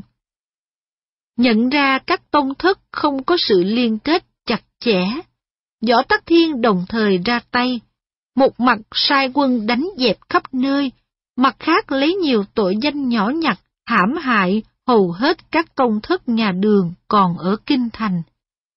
Qua cuộc tàn sát này, tông thất nhà đường hầu như chỉ còn lại vài ba đứa trẻ con hoặc người bị bệnh tật. Dưới bàn tay tàn bạo của võ tắc thiên, nguyên khí nhà đường tổn thất rất nặng nề. Sau này không sao khôi phục lại được như trước nữa. Khi đã trừ diệt được chống đối, Võ Tắc Thiên ngầm suối dục bọn nịnh thần cùng nhau dân biểu. Đứng đầu là thị ngự sử truyền du nghệ, thay mặt cho hơn 900 quan viên thỉnh cầu Võ Tắc Thiên đổi triều đại thành nhà Chu. Võ Tắc Thiên giả giờ chưa chịu chấp nhận, nhưng rất vừa ý, ban thưởng và thăng chức cho truyền du nghệ. Bà làm bộ cho đến khi các đạo sĩ ở Bắc Môn học sĩ lôi kéo hơn sáu dạng sa môn, một lần nữa dân biểu xin Hoàng Thái Hậu nghe theo lời thỉnh cầu của truyền du nghệ mới ưng chịu. Nhưng vẫn nói hãy chờ chọn ngày lành tháng tốt, làm bộ để quần thần không còn lý do dị nghị. Duệ Tông thấy thời thế không sao lật ngược được, cố gắng lắm, chỉ càng thiệt thân, nên cũng dân tấu xin thay đổi, xin được đổi thành họ võ. Thấy không còn thế lực nào cản trở phá rối, võ tắc thiên liền thượng lên tắc thiên môn lâu, ban bố chiếu thư đổi nhà đường thành nhà chu, đại xá thiên hạ, và tự xưng là thánh thần hoàng đế. Còn Duệ Tông được ơn mưa móc đổi thành họ võ, coi sóc thất miếu trong kinh đô. Triều đại nhà đường đến đây tạm chấm dứt. Nhà Chu khởi nghiệp với hàng loạt sắc phong của võ tắc thiên cho con cháu. Võ thừa tự được phong ngụy dương, võ tam tư lên làm lư dương. Số con cháu của người thúc bá là võ sĩ nhượng, đa số cũng được phong quận dương, cai trị một dùng. Bà hy vọng với ân huệ ban phát rộng rãi cho con cháu, họ võ sẽ củng cố vững bền giang sơn nhà Chu. Đạt được tham vọng cuối cùng rồi, ai cũng tưởng võ tắc thiên sẽ ngồi yên hưởng thụ, đất nước được yên ổn. Chẳng ngờ càng ngồi trên ngôi cao, tính tình của võ tắc thiên càng thêm lo lắng. Nghi ngờ không đâu, bất cứ một việc cỏn con nào cũng bị quy vào tội phản nghịch, và bà cho áp dụng hình phạt thật khốc liệt để trấn áp. Đây là một thời kỳ các người dân khốn khổ nhất, bởi Võ Tắc Thiên rất coi trọng sự tố cáo, dù chưa có bằng chứng rõ ràng, cũng vẫn giam cầm tra xét khắc nghiệt. quan lại như ngồi trên ghế lửa, ngày hôm nay đang yên dị, ngày mai đã rơi đầu hoặc đi tù đầy, nơm nớp không yên, thì lấy đâu ra đầu óc hiến dân kế sách trị dân giúp nước. Võ Tắc Thiên lại thích gọi thẳng người tố cáo vào cung, tự thân hạch hỏi, nếu có manh mối thì hớn hở ban thưởng, bằng chỉ là du dơ cũng vui vẻ cho người tố cáo ra về mà không khép tội. Do vậy, việc tố cáo lẫn nhau trong thời nhà Chu cực kỳ loạn xạ. May thì sống, mà xui rủi thì chết. Người dân từ bốn phương kéo nhau đổ về kinh thành, dân thư tố cáo nườm nượp. Bọn nịnh thần lại được một phen bóc lột làm giàu.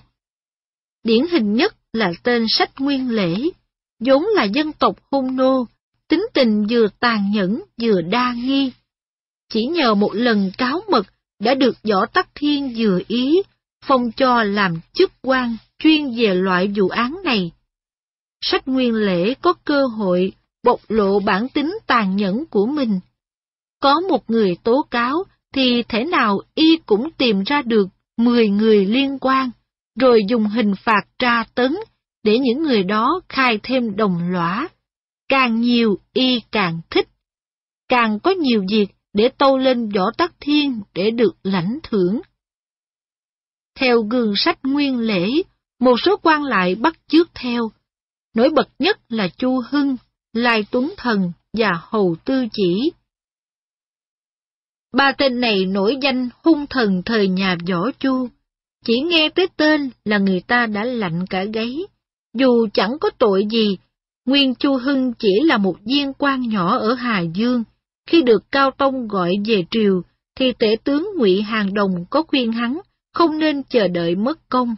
Hoàng đế còn nhiều việc phải giải quyết hơn là gặp mặt các quan nhỏ nơi đất xa xôi. Chu Hưng hết sức tức giận, đút lót cho bọn hoạn quan xin được bệ kiến võ tắc thiên, đặt điều du cáo. Hạ thần đã từng một lần nghe tể tướng nói với tả hữu, Thái hậu tuổi đã cao, lại là nữ nhân, nếu chịu phò tá tự quân Duệ Tông, thì may ra mới được dinh hiển lâu dài. Khi ấy hạ thần không được dịp bệ kiến thánh mẫu, nên ôm ấp mãi trong lòng, xin thánh mẫu đề phòng họ ngụy mới được.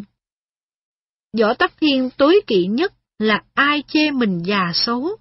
Nghe lời tố cáo của Chu Hưng, liền nổi trận lôi đình, chẳng tra xét gì cả, xuống lệnh cho Ngụy Quyền Đồng tự xử. Thấy một lời nói mà hại chết được một tể tướng đương triều, Chu Hưng càng thêm hăng hái trong việc đặt điều du cáo. Tình cờ nghe bọn nô tỳ trong phủ đại tướng quân hắc sĩ thường tiết lộ chủ nhân có ý đồ phản nghịch. Chu Hưng liền vào dân công với võ tắc thiên. Kết quả, hắc sĩ thường chết trong ngục tối, và Chu Hưng được thăng lên hình bộ thị lang, kim ti hình thiếu khanh, tha hồ tác hoài tác phúc. Riêng Lai Tuấn Thần chỉ là một tên du thủ du thực, nhờ nhiều lần tố cáo du dơ mà được Võ Tắc Thiên để ý trọng dụng. Lai Tuấn Thần dựa vào các tên vô lại ở Kinh Thành, họp nhau bàn luận việc tố cáo ai và tố cáo tội gì, rồi chia nhau ra cùng lúc tố cáo khắp nơi. Kêu cầu Lai Tuấn Thần đứng ra xử lý. Võ Tắc Thiên đọc thư nào đều có tên Lai Tuấn Thần thì rất tin dùng, cho lập riêng một tòa sự diện ở lệ cảnh môn, toàn quyền thẩm vấn tội nhân. Người ta đồn đại, dù không có tội, nhưng khi bước vào thôi sự diện thì đã thành ma rồi. Trăm người vào chưa thấy ai ra bao giờ. Đủ biết Lai Tuấn Thần tàn ác vô nhân như thế nào. Hầu tư chỉ còn tệ hại hơn nữa, là kẻ bán bánh ngoài chợ, thế mà chỉ đặt điều vu cáo thư dương Nguyễn Danh đã đường hoàng bước lên làm quan. Một lần vào bệ kiến võ tắc thiên, hắn bạo gan tâu. Được bệ hạ ban ân cho làm quan là phúc đức tề thiên, thế nhưng làm quan nhỏ chẳng những nghèo đói, mà còn không có dịp giúp đỡ bệ hạ trong những việc lớn. Giá như bệ hạ cho thần làm ngự sử thì hay biết mấy. Cam đoan thần sẽ thay mặt bệ hạ, trừ diệt không còn một mầm mống phản loạn nào. Võ Tắc Thiên hơi buồn cười vì vẻ ngây ngô của hắn, hỏi lại. Người không biết một chữ, làm ngự sử thì đọc tấu sớ thế nào được. Hầu tư chỉ liền nói thẳng ra luôn. Theo truyền thuyết dân gian, thì con giải trải thời cổ chỉ có một sừng, mà rất ghét kẻ tiểu nhân. Thấy ở đâu là liều chết hút ngay lập tức. Tiểu nhân không biết chữ thật, nhưng có thể làm con giải trải, hút chết bọn phản nghịch cho bệ hạ được vậy. Tiểu nhân xin làm con vật cho bệ hạ sai khiến. Bệ hạ chỉ đâu, tiểu nhân sẽ hút vào đó. Võ Tắc Thiên đang vui vẻ trong lòng, nghe lời tưởng như ngô nghê, nhưng thật ra nịnh hót rất khéo, sẵn sàng so sánh với loài thú vật để làm tôi mọi, thì thích thú ban cho hầu tư chỉ làm triều tán đại phu, chẳng cần biết hắn tài năng ra sao. Ba tên vô lại tàn nhẫn mất hết lương tri này, cầu kết với nhau, tung hoành giết người vô tội chẳng khác xài lan. Đến các đại thần cũng phải kiên nể, bởi vì bọn chúng rất được võ tắc thiên tin tưởng. Thậm chí có nhiều quan lại khi được triệu vào cung thì đều nói lời vĩnh biệt gia đình, chắc chắn là chết đến chín phần. Tố cáo mãi rồi cũng hết người, bọn ba tên hung thần liền bàn với nhau. Lai Tuấn Thần đứng ra tố cáo một lượt các tể tướng nhiệm tri cổ, địch nhân kiệt, bùi hạnh bản, cùng với các đại quan Lư Hiến, Ngụy Nguyên Trung, Lý Tự Chân, âm mưu phản nghịch triều đình. Trước đó, Lai Tuấn Thần đã xin Võ Tắc Thiên ban quy định. Hễ ai nhận tội ngay, ký vào tạ tử biểu thì sẽ tha chết. Vì vậy khi vụ việc được Võ Tắc Thiên giao cho bọn Lai Tuấn Thần thẩm vấn, thì hầu như ai cũng nhận tội bừa để bảo toàn mạng sống, hy vọng sau đó tìm cách minh quan. Chỉ riêng Ngụy Nguyên Trung là người cứng cỏi, nhất quyết không nhận tội. Mặc dù bị bọn Lai Tuấn Thần tra khảo, chết đi sống lại. Một lần kia, bị hầu tư chỉ dùng hình cụ tra tấn giả mang. Ngụy Nguyên Trung tức giận mắng lại dữ dội. Hầu tư chỉ liền chỉ mặt Ngụy Nguyên Trung, nghiến răng nói. Lần này ta quyết giết bằng hết bọn tự xưng là có học vấn, chê bai bọn chúng ta hạ tiện, để xem các ngươi lấy học vấn ra, đối phó ra sao. Địch nhân kiệt nghe được câu này, rất lo lắng, lén viết thư, rồi đút lót cho bọn lính giữ ngục, mang đưa cho con là địch quan diễn, dặn con phải tìm mọi cách gặp mặt võ tắc thiên, giải quan cho mình. Chậm ngày nào sẽ mất mạng quan ngày ấy. Địch quan diễn hết sức kệ cục, nhờ giả sau cùng gặp được võ tắc thiên, nhưng bà ta không tin tưởng, phán bảo. Chẳng lẽ thuộc hạ của ta dám lừa dối du quan cho địch nhân kiệt? Nể mặt phụ thân ngươi đã có nhiều công lao nơi chiến trận, ta sẽ sai Chu Lâm thẩm xét lại sao? Lai Tuấn Thần có nhiều tai mắt bên cạnh Võ Tắc Thiên, nghe báo tin thì liền viết một số tờ tạ tử biểu. Tờ biểu thú nhận tội cầu xin được tha chết, bắt toàn bộ ký nhận rồi mau mau vào thanh minh với võ tắc thiên. Đây là bằng chứng mà chúng thần thu được. Nếu địch nhân kiệt không có tội, sao lại thú nhận? Chẳng qua hắn muốn lừa gạt bệ hạ mà thôi.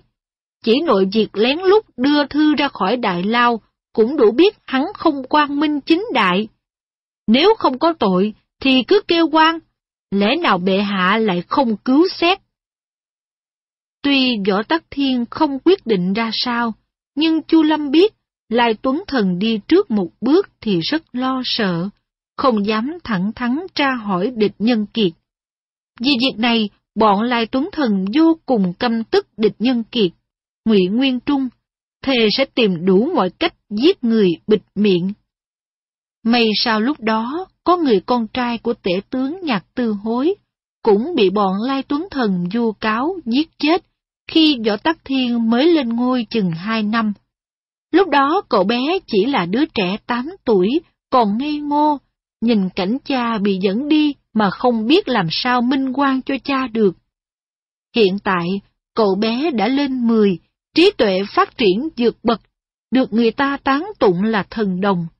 Nghe biết tình cảnh của địch quan diễn giống như mình hồi trước, liền tìm đến nói. Tôi có kế sách giúp địch tướng quân tỏ được nổi quan, nếu như được tiến dẫn biện luận trực tiếp với hoàng thượng. Thấy cậu bé đỉnh ngộ, lời nói rất quả quyết, thái độ đỉnh đạt nghiêm chỉnh, chứ không phải đùa giỡn. Chỉ riêng việc can đảm dám đương đầu trực tiếp với võ tắc thiên, cũng đủ làm cho người ta tin tưởng. Địch quan diễn liền bỏ tiền ra đút lót cho bọn quảng quan hầu cận nói dùm.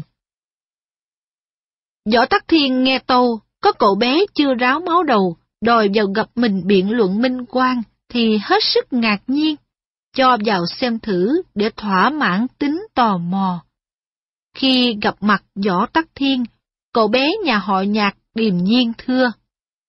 Phụ thân của thần đã chết quan, nhà cửa tan nát, dù có minh quan thì cũng không còn cứu giảng được nữa. Nhưng tiểu thần tiếc cho phép nước không minh, tiếc cho bệ hạ bị bọn Lai Tuấn Thần dối gạt mà không nhận ra, liều mạng vào cung biện luận cho địch tướng quân. Võ Tắc Thiên rất ngạc nhiên vì sự can đảm của cậu bé họ nhạc, gật gù ngồi nghe tiếp. Cậu liền nói. Trong kinh thành, ai cũng biết đã sai vào tay bọn Lai Tuấn Thần, thì không thú nhận cũng chết, mà thú nhận thì càng làm cho bọn chúng có thêm công trạng. Vì vậy, đa số người bị tố cáo đều nhận bừa cho xong. Tiểu thần biết bệ hạ rất tin tưởng bọn họ lai. Vì vậy có biện luận cách nào đi nữa cũng không kết quả. Võ Tắc Thiên nghe vậy càng ngạc nhiên, nhíu mày hỏi. Người cho rằng biện luận không có kết quả, thì tại sao lại đòi gặp mặt ta? Không sợ phạm vào tội khi quân, mất đầu như cha ngươi hả? Cậu bé họ nhạc vẫn bình tĩnh, cúi đầu nói. Tiểu thần đâu dám khi quân phạm thượng, sở dĩ tiểu thần không biện luận bằng lời, là vì có phương pháp biện luận không bằng lời nói, mà bằng sự việc trước mắt. Bây giờ bệ hạ hãy chọn ra một người thật tin cậy, tức là không hề có dạ phản nghịch, giao cho Lai Tuấn Thần, mà không cho biết người ấy là ai. Tiểu thần cam đoan, chỉ trong vòng ba ngày, Lai Tuấn Thần sẽ dâng tạ tử biểu cho bệ hạ ngay. Võ Tắc Thiên càng kinh ngạc hơn, suy nghĩ một hồi rồi nói. Nếu không đúng như người nói thì sao? Cậu bé họ nhạc cúi đầu, đáp lạnh lùng. Tiểu thần lấy cái đầu mình và toàn gia ra đánh cuộc với bệ hạ. Trường hợp tiểu thần may mắn thắng cuộc, không dám cầu xin gì cả, chỉ mong bệ hạ răng đe bọn lai tuấn thần để phép nước được thi hành nghiêm chỉnh, Giang Sơn nhà Chu nhờ vậy sẽ được trường tôn. Võ Tắc Thiên vốn tính rất kiêu ngạo, từ trước đến giờ chưa bao giờ nhận là mình có sai phạm. Thấy cậu bé nói chắc chắn, thì thầm suy nghĩ. Dù ta có thắng đi chăng nữa, cũng chẳng vinh quang gì, bởi đối thủ là một đứa trẻ chưa ráo máu đầu. Bằng ngược lại, quá ra ta dạch áo cho thiên hạ biết đến nữ hoàng cũng sai lầm, chẳng khác gì người thường ư. Vì vậy, Võ Tắc Thiên giả như chưa quyết định, cho mọi người lui ra, rồi chiều hôm ấy, xuống lệnh dẫn giải địch nhân kiệt vào cung, tự mình thẩm vấn. Thấy địch nhân kiệt không lộ vẻ khúng núm sợ hãi, bà cầm tờ tạ tử biểu trong tay, lạnh lùng phán hỏi. Trẫm đãi ngươi không bạc, sao ngươi đem lòng bội phản triều đình? Địch nhân kiệt đáp luôn. Trước mặt bệ hạ, thần không dám dối trá nửa lời.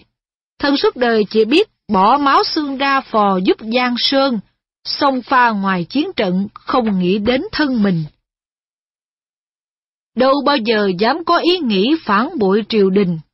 Thần tự nghĩ, nếu chết rồi thì lấy gì mà minh quan, cả dòng họ đều mang tiếng xấu, giống như nhạc tể tướng trước kia mà thôi. Để bảo toàn mạng sống, thần bắt buộc phải cung khai theo ý kẻ thẩm vấn. Xin bệ hạ, anh Minh xem xét lại cho thần. Võ Tắc Thiên cười gằn hỏi tiếp. Quả thật không có tội, thì sao ngươi lại hạ bút ký vào tạ tử biểu? Địch Nhân Kiệt ngơ ngác trả lời. Thần thật không biết gì việc ấy, thần chỉ nhận tội cho đỡ bị tra tấn, chứ chưa ký tên thú nhận bao giờ. Võ Tắc Thiên cười nhạt, đưa tờ tạ tử biểu cho địch nhân kiệt cầm xem tận mắt. Chỉ nhìn thoáng qua, địch nhân kiệt đã nói lớn. Đây là ngụy tạo, chữ ký của thần không phải như vậy.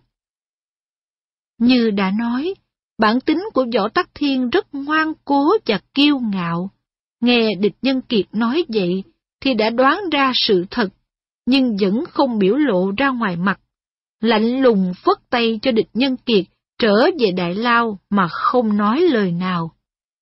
Địch nhân kiệt quá hiểu tâm lý người đàn bà nhiều tham vọng điên cuồng này, cúi đầu bái tạ lui ra, mà trong lòng nhen nhóm một chút hy vọng.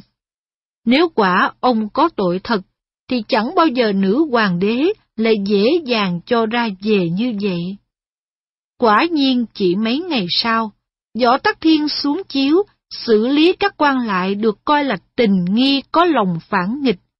Biếm địch nhân kiệt xuống làm quyện lệnh ở Bành Trạch, Thôi Tuyền Lễ làm quyện lệnh ở Di Lăng, Nhiệm Tri Cổ làm quyện lệnh ở Giang Hạ, Ngụy Nguyên Trung làm quyện lệnh ở Bồi Lăng, Lư Hiến làm quyện lệnh ở Tây Hương, Bùi Hạnh Bản bị đầy xuống lĩnh Nam. Trong chiếu thư không hề nhắc gì đến trách nhiệm của bọn Lai Tuấn Thần, Chu Hưng. Đủ biết, Võ Tắc Thiên vẫn ngoan cố, chỉ muốn dùng bọn tay chân vua lại, có đủ can đảm tra tấn, đánh giết người tàn nhẫn giống như mình mà thôi.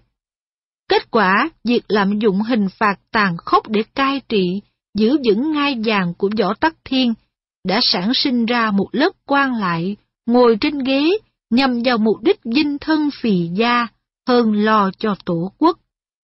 Những kẻ sĩ quan lại có lòng vì nước vì dân, hầu như đã thiệt mạng gần hết. Số còn lại ẩn nhẫn chờ thời cơ. Điển hình cho tính cách của quan lại đời võ chu là hai câu chuyện được người dân Lạc Dương truyền tụng.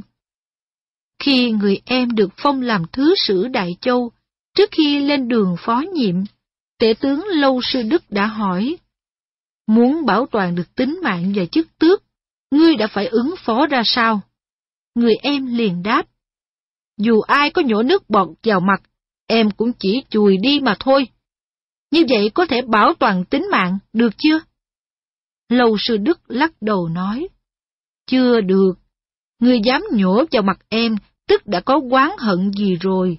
Hắn lại có can đảm sỉ nhục em, thì tất có can đảm du cáo em những tội danh quan tưởng nhất. Vì vậy khi bị người nhổ vào mặt, em nên bình thản chùi đi và cười vui vẻ, coi như không có thì mới yên thân được. Câu chuyện thứ hai là một thứ triết lý những nhục đê tiện của một tể tướng họ Tô tên Di Đạo.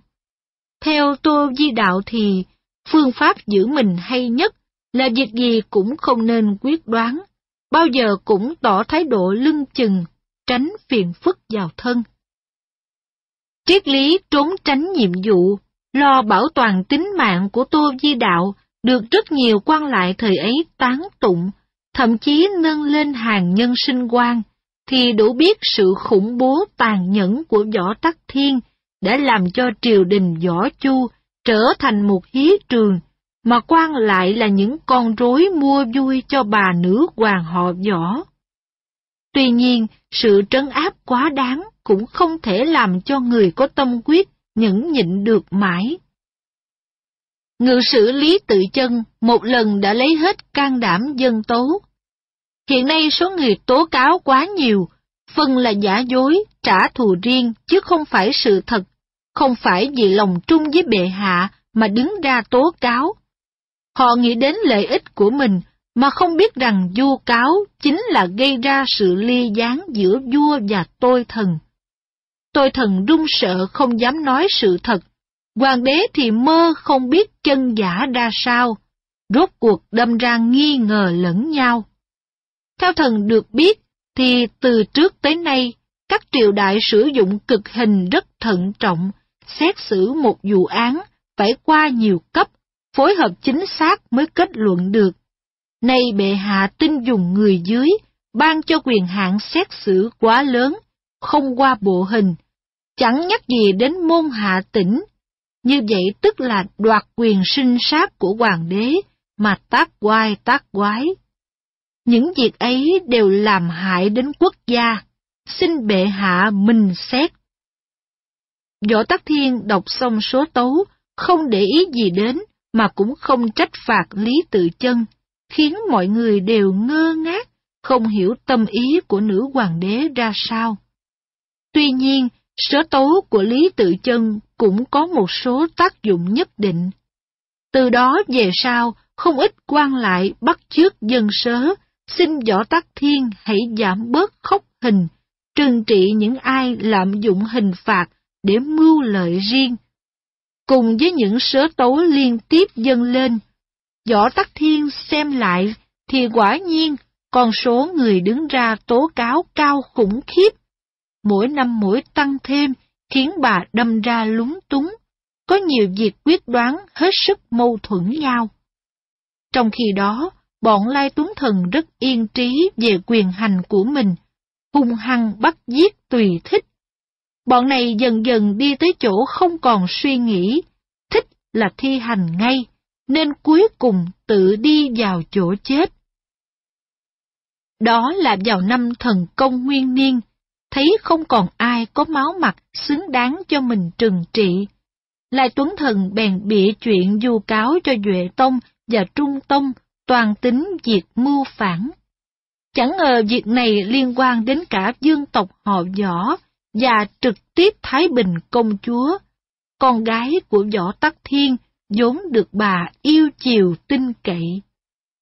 Tất cả những người bị tố cáo đều một lòng liên kết phản công. Có thêm một số triều thần tâm quyết hỗ trợ, nên sau cùng Võ Tắc Thiên phải xử bọn Lai Tuấn Thần Chu Hưng vào tội chết. Trước khi quyết định xuống lệnh, Võ Tắc Thiên nhớ lại lời biện thuyết của cậu bé họ nhạc, liền cho Lai Tuấn Thần đứng ra thẩm vấn Chu Hưng xem sao. Hai tên này tuy cùng một bè phái, ngoài mặt giao du thân thiện, nhưng trong lòng luôn tìm cách hại nhau để tranh quyền thế. Khi Lai Tuấn Thần được lệnh của Võ Tắc Thiên thẩm vấn Chu Hưng, vì có người tố cáo hắn âm mưu làm phản. Lai Tuấn Thần như mở cờ trong bụng. Hắn sửa soạn đầu đó xong xuôi, rồi mới mời Chu Hưng đến nhà hàng tiệc tùng. Việc giao du chè chén giữa hai tên này không có gì là lạ, nên Chu Hưng chẳng để ý gì, vui vẻ đến ngay phủ họ Lai. Khi rượu đã được vài tuần, Lai Tuấn Thần giả giờ thở dài, đâm chiêu nghĩ ngợi, đến mức không nghe Chu Hưng đang thao thao bất tuyệt nói về cách thẩm vấn tội nhân tiên tiến nhất mà hắn đã áp dụng, luôn luôn có kết quả thành công. Thấy Lai Tuấn Thần nhíu mày thở dài hoài, Chu Hưng vỗ vai cười hỏi. Xem ra, việc quan của Lai Huynh bận rộn quá. Tuy nhiên đã vui chơi thì đừng nghĩ gì đến công việc thì mới thoải mái. Lai Tuấn Thần gật đầu, vẻ mặt chưa hết buồn rầu cho biết. Chu Huynh nói rất phải, tiếc là công việc không như ý muốn, nên ngay cả khi vui chơi cũng không sao không nghĩ đến nó được. Chu Hưng cười hô hố hỏi luôn. Đối với đệ thì chẳng có gì là không giải quyết được. Việc gì khiến Lai Quynh phải đau đầu như vậy? Nói thử cho đệ biết được không? Thấy Chu Hưng trúng kế, Lai Tuấn Thần vẫn giữ bộ mặt đâm chiêu, nói. Hai hôm nay, đệ thẩm vấn một tên phản tặc. đệ đã dùng đủ mọi cách, từ dụ dỗ cho đến khảo hình khốc liệt nhất, mà hắn một mực không nhận tội, cũng không thèm ký vào tạ tử biểu. Thậm chí có khi còn lớn tiếng, mắng chửi đến cả tổ tiên đệ nữa. Chu Hưng bật cười. Đó là do Lai Huynh chưa tận dụng hết hình cụ mà thôi. Tên này cứ giao cho đệ, cam đoan chỉ trong một ngày là bảo gì khai nấy liền. Lai Tuấn Thần sáng mắt lên hỏi. Việc này Hoàng thượng đích thân giao cho đệ lấy khổ cung, vì vậy không thể đưa cho Chu Huynh được. Nếu có thể, Chu Huynh cho biết làm cách gì để hắn phải cúi đầu ngoan ngoãn. Chu Hưng đang có men rượu, hớn hở khoe. Chẳng có gì phải giấu, bây giờ Lai Huynh tìm một cái nồi đồng to, vừa dặn một người ngồi vào, đậy nắp bằng dây xích cho thật chắc, rồi đốt lửa chung quanh. Bảo đảm chỉ một canh giờ là tiên thánh cũng phải khai ra hết. Nếu không khai, ba canh giờ sau, xương thịt của hắn nát như, mang đổ xuống sông là xong. Lai Tuấn Thần ngồi bật dậy, mặt tươi tỉnh hẳn ra. Trong phủ của đệ cũng có một cái nồi như vậy, xin cho huynh tiện đây chỉ dẫn tận tình, thì đệ cảm ơn vô cùng. Chu Hưng bằng lòng ngay, chờ khi quân sĩ mang nồi đồng ra, Chu Hưng hăng hái chỉ dẫn. Nào phải cho người vào nồi ra sao, đốt lửa nhỏ liêu riêu phía ngoài cho thật đều nóng, còn cẩn thận dặn phải làm một cái lỗ thông hơi phía trên, nếu không phạm nhân sẽ chết rất mau, không kịp thú nhận tội lỗi. Chu Hưng chỉ dẫn đến đâu, Lai Tuấn Thần sai bọn quân sĩ làm thử đến đó. Chẳng bao lâu ngọn lửa đã bùng cháy theo ý muốn. Khi ấy Lai Tuấn Thần mới bất ngờ quát lên một tiếng, hồ quân sĩ súng lại, trói chặt Chu Hưng lại. Chu Hưng hết sức kinh ngạc, ấp úng kêu lên. Lai quynh làm cái gì vậy? Chẳng lẽ lại đùa giỡn, đem tiểu đệ ra thử hình cụ này hay sao? Lai Tuấn Thần sầm mặt lại nói. Ta đùa giỡn bao giờ? Có người tố cáo với Hoàng thượng là ngươi âm mưu tạo phản, nên giao cho ta thẩm vấn. Ngươi đã nghĩ ra hình cụ này, thì ta áp dụng thử xem, ngươi chịu đựng được đến đâu. Chu Hưng nghe vậy chết lặng cả người, mặt tái đi không còn chút máu. Hắn biết đã rơi vào tay Lai Tuấn Thần, thì chống cự chỉ thiệt vào thân, run rẩy nói chẳng ra hơi. Tiểu đệ xin ký vào tạ tử biểu, sau này sẽ xin đến trước mặt hoàng đế kêu quan. Lê Quỳnh nghĩ tình giao hữu từ trước tới nay mà nói dùm với hoàng thượng một tiếng. Lai Tuấn Thần chờ chu Hưng ký xong thì liền cười nhạt cho biết. Ta đã được lệnh hoàng thượng rất kỹ, khi ngươi nhận tội thì cứ giết chết lập tức, sau đó hãy về báo cáo. Vì vậy dù ngươi có kêu gạo đến đâu cũng vô ích mà thôi. Mau mau tự mình vào nồi đồng ngồi đi. Ta vì tình giao hữu lâu nay, cho đốt lửa thật lớn, để ngươi không phải khổ sở lâu. Mặc cho chu Hưng kêu gào dãy dụa, theo lệnh của Lai Tuấn Thần, bọn quân sĩ xúm lại, ấn chu Hưng vào nồi. Thật ra kẻ ác tâm nhất bao giờ cũng nhát gan nhất. Bọn quân sĩ chưa thi hành xong thì chu Hưng đã gần như chết rồi, nhắm mắt mặc cho ai muốn làm gì thì làm. Lai Tuấn Thần thông thả mang tờ tạ tử biểu vào cung, dâng cho võ tắc thiên. Khi ấy bà ta mới nhận chân sự thật. Lời nói của cậu bé họ nhạc không dối trá chút nào. Mà đã không có dối trá, thì chính Lai Tuấn Thần cũng phải chết để yên lòng dân. Võ Tắc Thiên lạnh lùng nói luôn. Ngươi đã thấy cái chết của Chu Hưng rồi đó. Vì ngươi phục vụ ta nhiều năm nay, ta không muốn ngươi cũng chết thê thảm như vậy. Hãy về tự xử đi. Lai Tuấn Thần nghe xong, bủng rủng cả tay chân, biết cầu xin chỉ vô ích, bò lê dưới đất mà ra về, không còn chút hơi sức nào nữa. Khi Lai Tuấn Thần chết rồi, đột nhiên hầu tư chỉ biến mất. Từ đó trở đi, không ai còn biết tông tích hắn ra sao. Quá ra tên bán bánh ngoài chợ lại khôn ngoan hơn hết, biết tìm đường tháo chạy. Sau khi hai tên đồ tể Chu Hưng và Lai Tuấn Thần chết rồi, Võ Tắc Thiên nhận được không biết bao nhiêu trình tấu, xin minh quan, khiến bà cũng có lúc tỏ ra hối hận, vì đã để cho bọn chúng lạm dụng hình phạt tàn khốc, thẩm vấn quan lại. Hành động đầu tiên khiến triều thần trút bỏ được gánh nặng nơm nớp lo sợ, là việc Võ Tắc Thiên cho gọi Ngụy Nguyên Trung và địch nhân kiệt về triều, cho nắm chức tể tướng như cũ. Ngoài ra, Võ Tắc Thiên còn nói với thuộc hạ. Ta xem các sớ tấu minh quan, thấy rõ rằng bọn Chu Hưng, Lai Tuấn Thần quá lạm dụng hình ngục, không phân biệt tốt xấu. Ai cũng du cho là mưu phản. Nay Chu Hưng và Lai Tuấn Thần đều đã chết.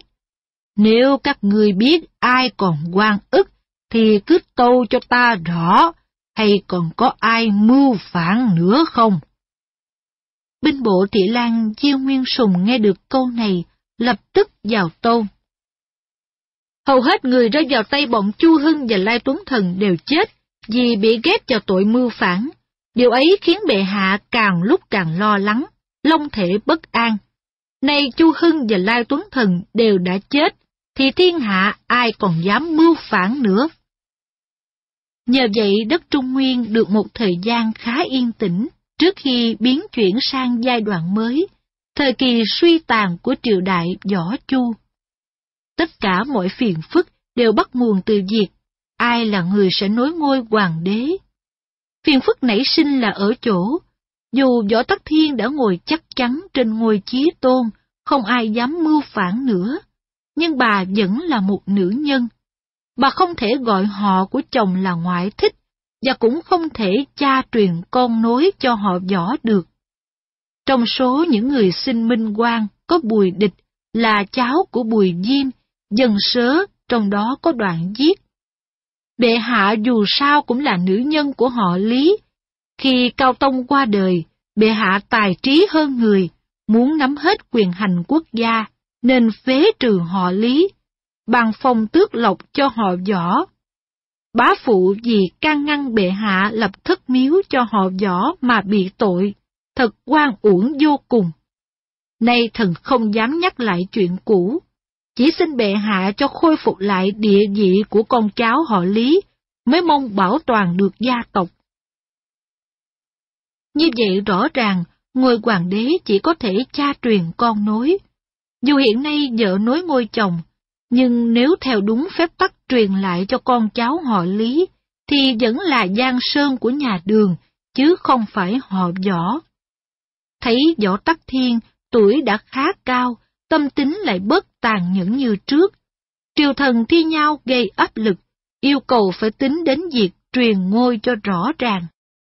Võ tắc thiên càng thêm lúng túng, tạm thời cho dời đô từ Trường An về Lạc Dương, lấy cớ là cần có thời gian nghỉ ngơi. Tính ra từ lúc Cao Tông chết cho đến khi Võ Tắc Thiên thoái vị khoảng 20 năm, bà chỉ ở Trường An chừng vài năm.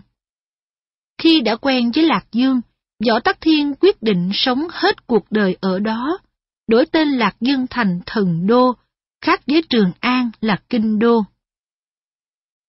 Võ Tắc Thiên cho lập thất miếu họ võ ở Lạc Dương, nhưng đồng thời cũng không ngăn cản con cháu họ Lý lập thất miếu ở Trường An. Điều này chứng tỏ tâm lý của bà phân dân giữa hai ngã đường, tự mâu thuẫn với chính mình. Mâu thuẫn này ám ảnh võ tắc thiên mãi cho đến khi chết. Thậm chí lúc Lạc Dương Dương Dương Khánh Chi muốn nịnh hót, dân sớ tấu xin hoàng đế lập võ thừa tự làm hoàng tử. Thấy võ tắc thiên không bằng lòng, Dương Khánh Chi còn cố thuyết phục. Hiện giờ Giang Sơn Trung Nguyên là của họ võ, tại sao còn để họ Lý, tức Duệ Tông, ngồi trên ngôi vua? Như vậy sau này họ Lý sẽ kế thừa, chứ không phải họ võ. Xin bệ hạ mình xét mà chuẩn tấu. Vì Dương Khánh Chi muốn nịnh hót mà gây ra sự bực bội trong lòng bà nữ hoàng đế. Sau này Võ Tắc Thiên có dịp liền trừ khử Dương Khánh Chi, không thương tiếc. Riêng Trung Thư Thị Lan Lý Chiêu Đức khuyên khéo léo hơn, lấy đạo đức phong kiến ra làm bà thay đổi suy nghĩ. Hy vọng bà sẽ quyết định sáng suốt mà trả ngai vàng về cho họ Lý. Ông nói với Võ Tắc Thiên, Cao Tông là chồng của bệ hạ, hoàng tử là con của bệ hạ, bệ hạ truyền Giang Sơn cho con thì chẳng ai dị nghị. Nếu truyền cho cháu ngoại thì sau này rất khó thu xếp. Từ xưa đến nay, thần chỉ nghe con cháu chính dòng lập miếu thờ cho cha mẹ, tổ tiên. Có ngoại thích nào lập đền thờ cho bà cô ông cậu đâu. Võ Tắc Thiên nghe vậy không trả lời, nhưng trầm ngâm suy nghĩ mấy ngày trời, chứng tỏ trong lòng bà dằn xé, không sao quyết định được. Tuy bà đồng ý là con ruột đáng tin tưởng hơn cháu ngoại, nhưng như vậy dòng họ võ sẽ ra sao? Bao nhiêu công sức cướp đoạt Giang Sơn từ tay họ Lý, nay lại trả về cho họ Lý, thì tiếc rẻ biết bao. Về cuối đời, bà muốn bênh vực cho họ Lý, nhưng đồng thời cũng muốn con cháu họ võ được ngồi trên ngai vàng, thật là khó giải quyết đôi bề. Có lần tên nô tỳ thân tín của võ tắc thiên là đoàn nhi, du cáo hoàng tự, bà chẳng cần biết hắn cáo tố đúng hay sai, cho người giết chết ngay lập tức. Một lần khác, có người vu cáo hoàng tự liên kết với Lư Lăng Dương toan làm phản. Võ Tắc Thiên liền cho bắt giam, không thèm tìm hiểu thêm. Nhìn bề ngoài tưởng như Võ Tắc Thiên ưu ái với họ Lý, thật ra chính bà không sao quyết định được, nên hệ cứ khó nghĩ là ra tay giết luôn cho khỏi bận tâm. Đó chính là sự mâu thuẫn về việc họ Lý hay họ Võ sẽ kế thừa Giang Sơn nhà đường. Tình trạng của Võ Tắc Thiên tiến không xong, lùi không được, rốt cuộc trở thành một bà già lẫm cẩm, quyết định bất nhất, nóng nảy khó chịu hay gắt gỏng. Thế nhưng khi chính Võ Tam Tư, Võ Thừa Tự nói thẳng với bà cô, cầu xin được lên ngôi hoàng đế, thì bà lại bằng lòng. May nhờ có địch nhân kiệt can ngăn, bà mới dẹp bỏ ý định ấy. Võ thừa tự vì việc này đâm ra buồn rầu, bệnh tật rồi chết yểu. Việc lập người thừa kế ngai vàng không những làm người dân Trung Nguyên xôn xao bàn luận, mà nó còn lan tới cả các nước miền Bắc. Trong số đó, đột quyết là nước tác động tới quyết định của Võ Tắc Thiên nhiều nhất. Lúc ấy, đột quyết đang là một quốc gia hùng mạnh về quân sự, nhiều lần xâm phạm Trung Nguyên. Võ Tắc Thiên cũng muốn theo gương hòa thân của các triều đại trước, sai con trai của Võ Thừa Tự là Võ Diên Tú, tước Hoài Dương Dương, mang vàng ngọc đi cầu thân, xin được lấy con gái của nạp mặt suyết, là khả hãn của đột quyết. Khi vào triều kiến, chẳng ngờ nạp mặt suyết đọc xong chiếu thư cầu thân thì đùng đùng nổi giận, đứng dậy nói lớn. Ta là khả hãn một nước lớn mạnh, nếu có bằng lòng thì phải hòa thân với người họ Lý. Con cháu của hoàng đế Trung Nguyên, ngươi không phải con cháu họ Lý, thì đến đây làm gì? Võ Duyên Tú đáp trả hơi cứng cỏi, càng làm cho nạp mặt suýt thêm nóng nảy, lập tức truyền lệnh bắt giam, rồi nói với các sứ thần đi theo. Ta biết các vua họ Lý chưa có cơ hội nổi dậy lực đổ thế lực của họ võ. Nếu có chuyện gì xảy ra, ta quyết đem quân giúp sức cho họ Lý, đến khi thành công thì thôi. Không dừng ở đó, nạp mặt suyết còn gửi thư thách thức võ tắc thiên. Đại ý nói rằng con gái của một vị khả hãn đột quyết là lá ngọc cành vàng, chỉ có thể gả cho con cháu hoàng tộc, tức họ Lý, thì mới môn đăng hộ đối. Hợp võ không tìm hiểu trước, tự ý sai người sang cầu thân là có ý khinh dễ. Sắp tới có thể tiến quân vào Hà Bắc, trừng phạt thái độ vô lễ ấy bằng bạo lực. Vì vấn đề nội bộ, nạp mặt suyết không thực hiện được lời hăm dọa ấy, nhưng chứng tỏ cho Võ Tắc Thiên thấy một điều. Đột quyết có thể tấn công Trung Nguyên bất cứ lúc nào, nhất là họ Võ cứ nhất quyết chiếm đoạt ngôi vua Trung Nguyên.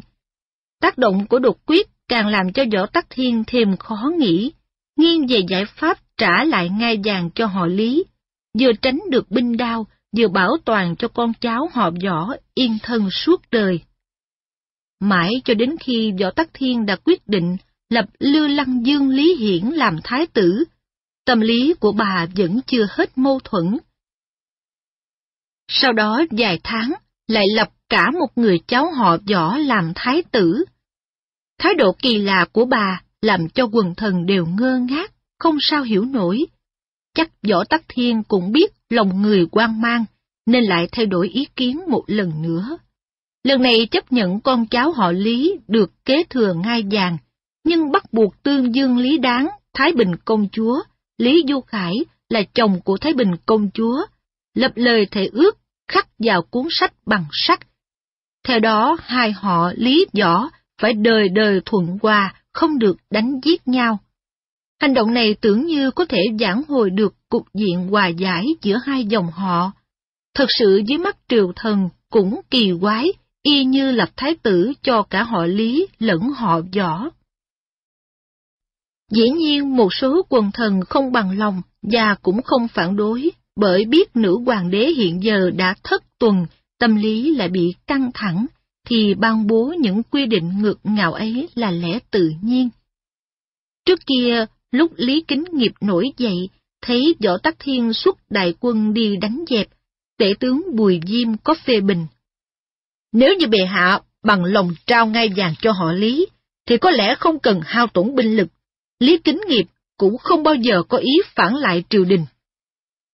Câu nói ấy thật ra cũng chỉ là ý kiến bình thường của một tôi thần.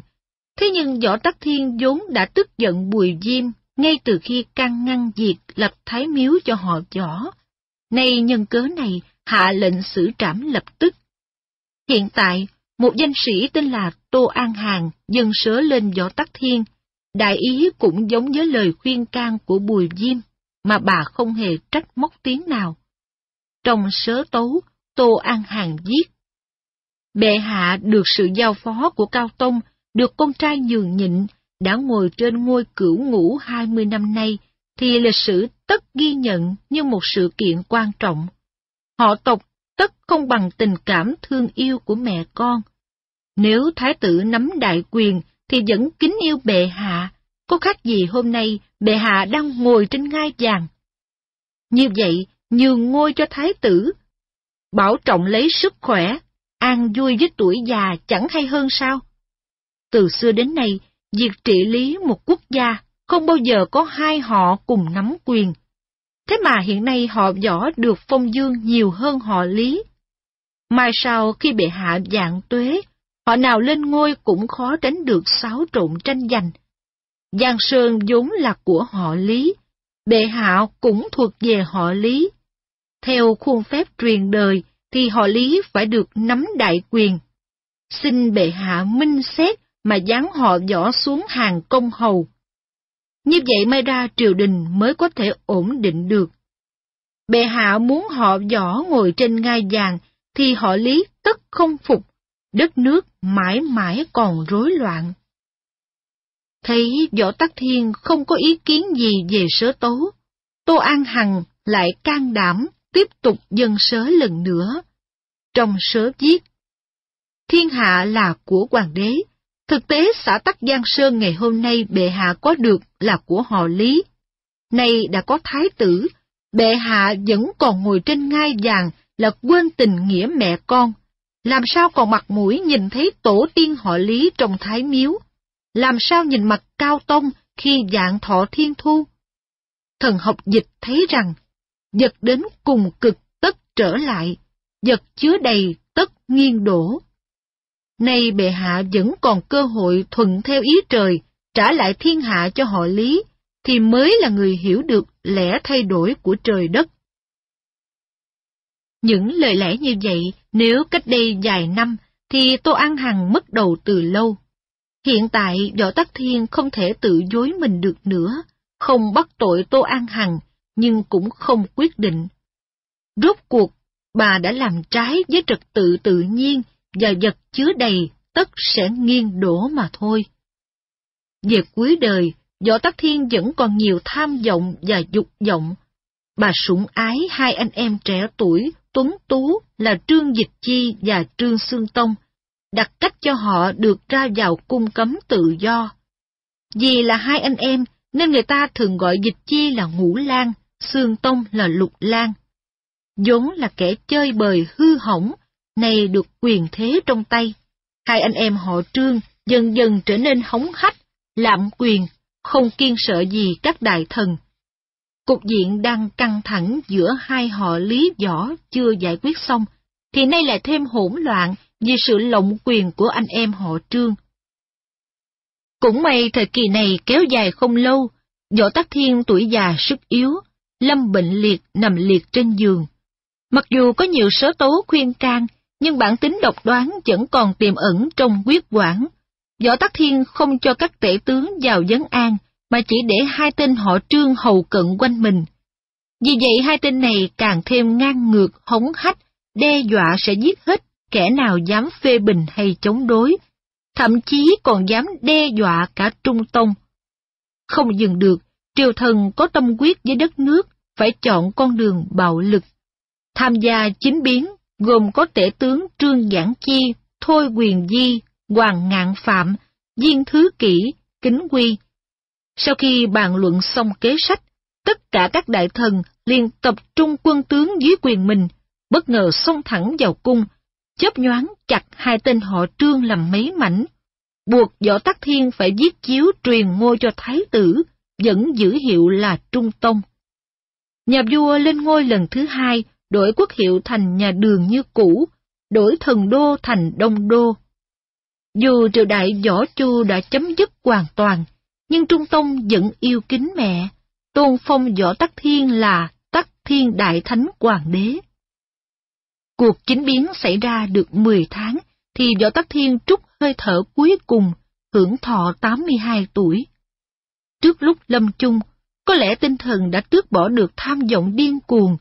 Bà sai ghi lại trong di chiếu là chỉ giữ danh hiệu Tắc Thiên Đại Thánh Hoàng hậu, thay cho Tắc Thiên Đại Thánh Hoàng đế. Triều đại Võ Chu đã chấm dứt, nhưng để đạt được tham vọng điên cuồng ấy, mỹ nhân kiều mỹ một thời đã quá tàn nhẫn, giết người không gớm tay, nên dù nhiều người công nhận bà là người tài trí anh kiệt trong giới nữ lưu, tên tuổi của bà vẫn là một vết nhơ trong lịch sử phong kiến Trung Quốc. Người ta nhắc đến Võ Tắc Thiên và tán tụng như một mỹ nhân có sức mạnh mê hồn, làm nghiêng đảo cả một triều đại quy hoàng như nhà đường, đồng thời cũng chê trách tham vọng điên cuồng của bà đã khiến một mỹ nhân trở thành tội nhân của lịch sử.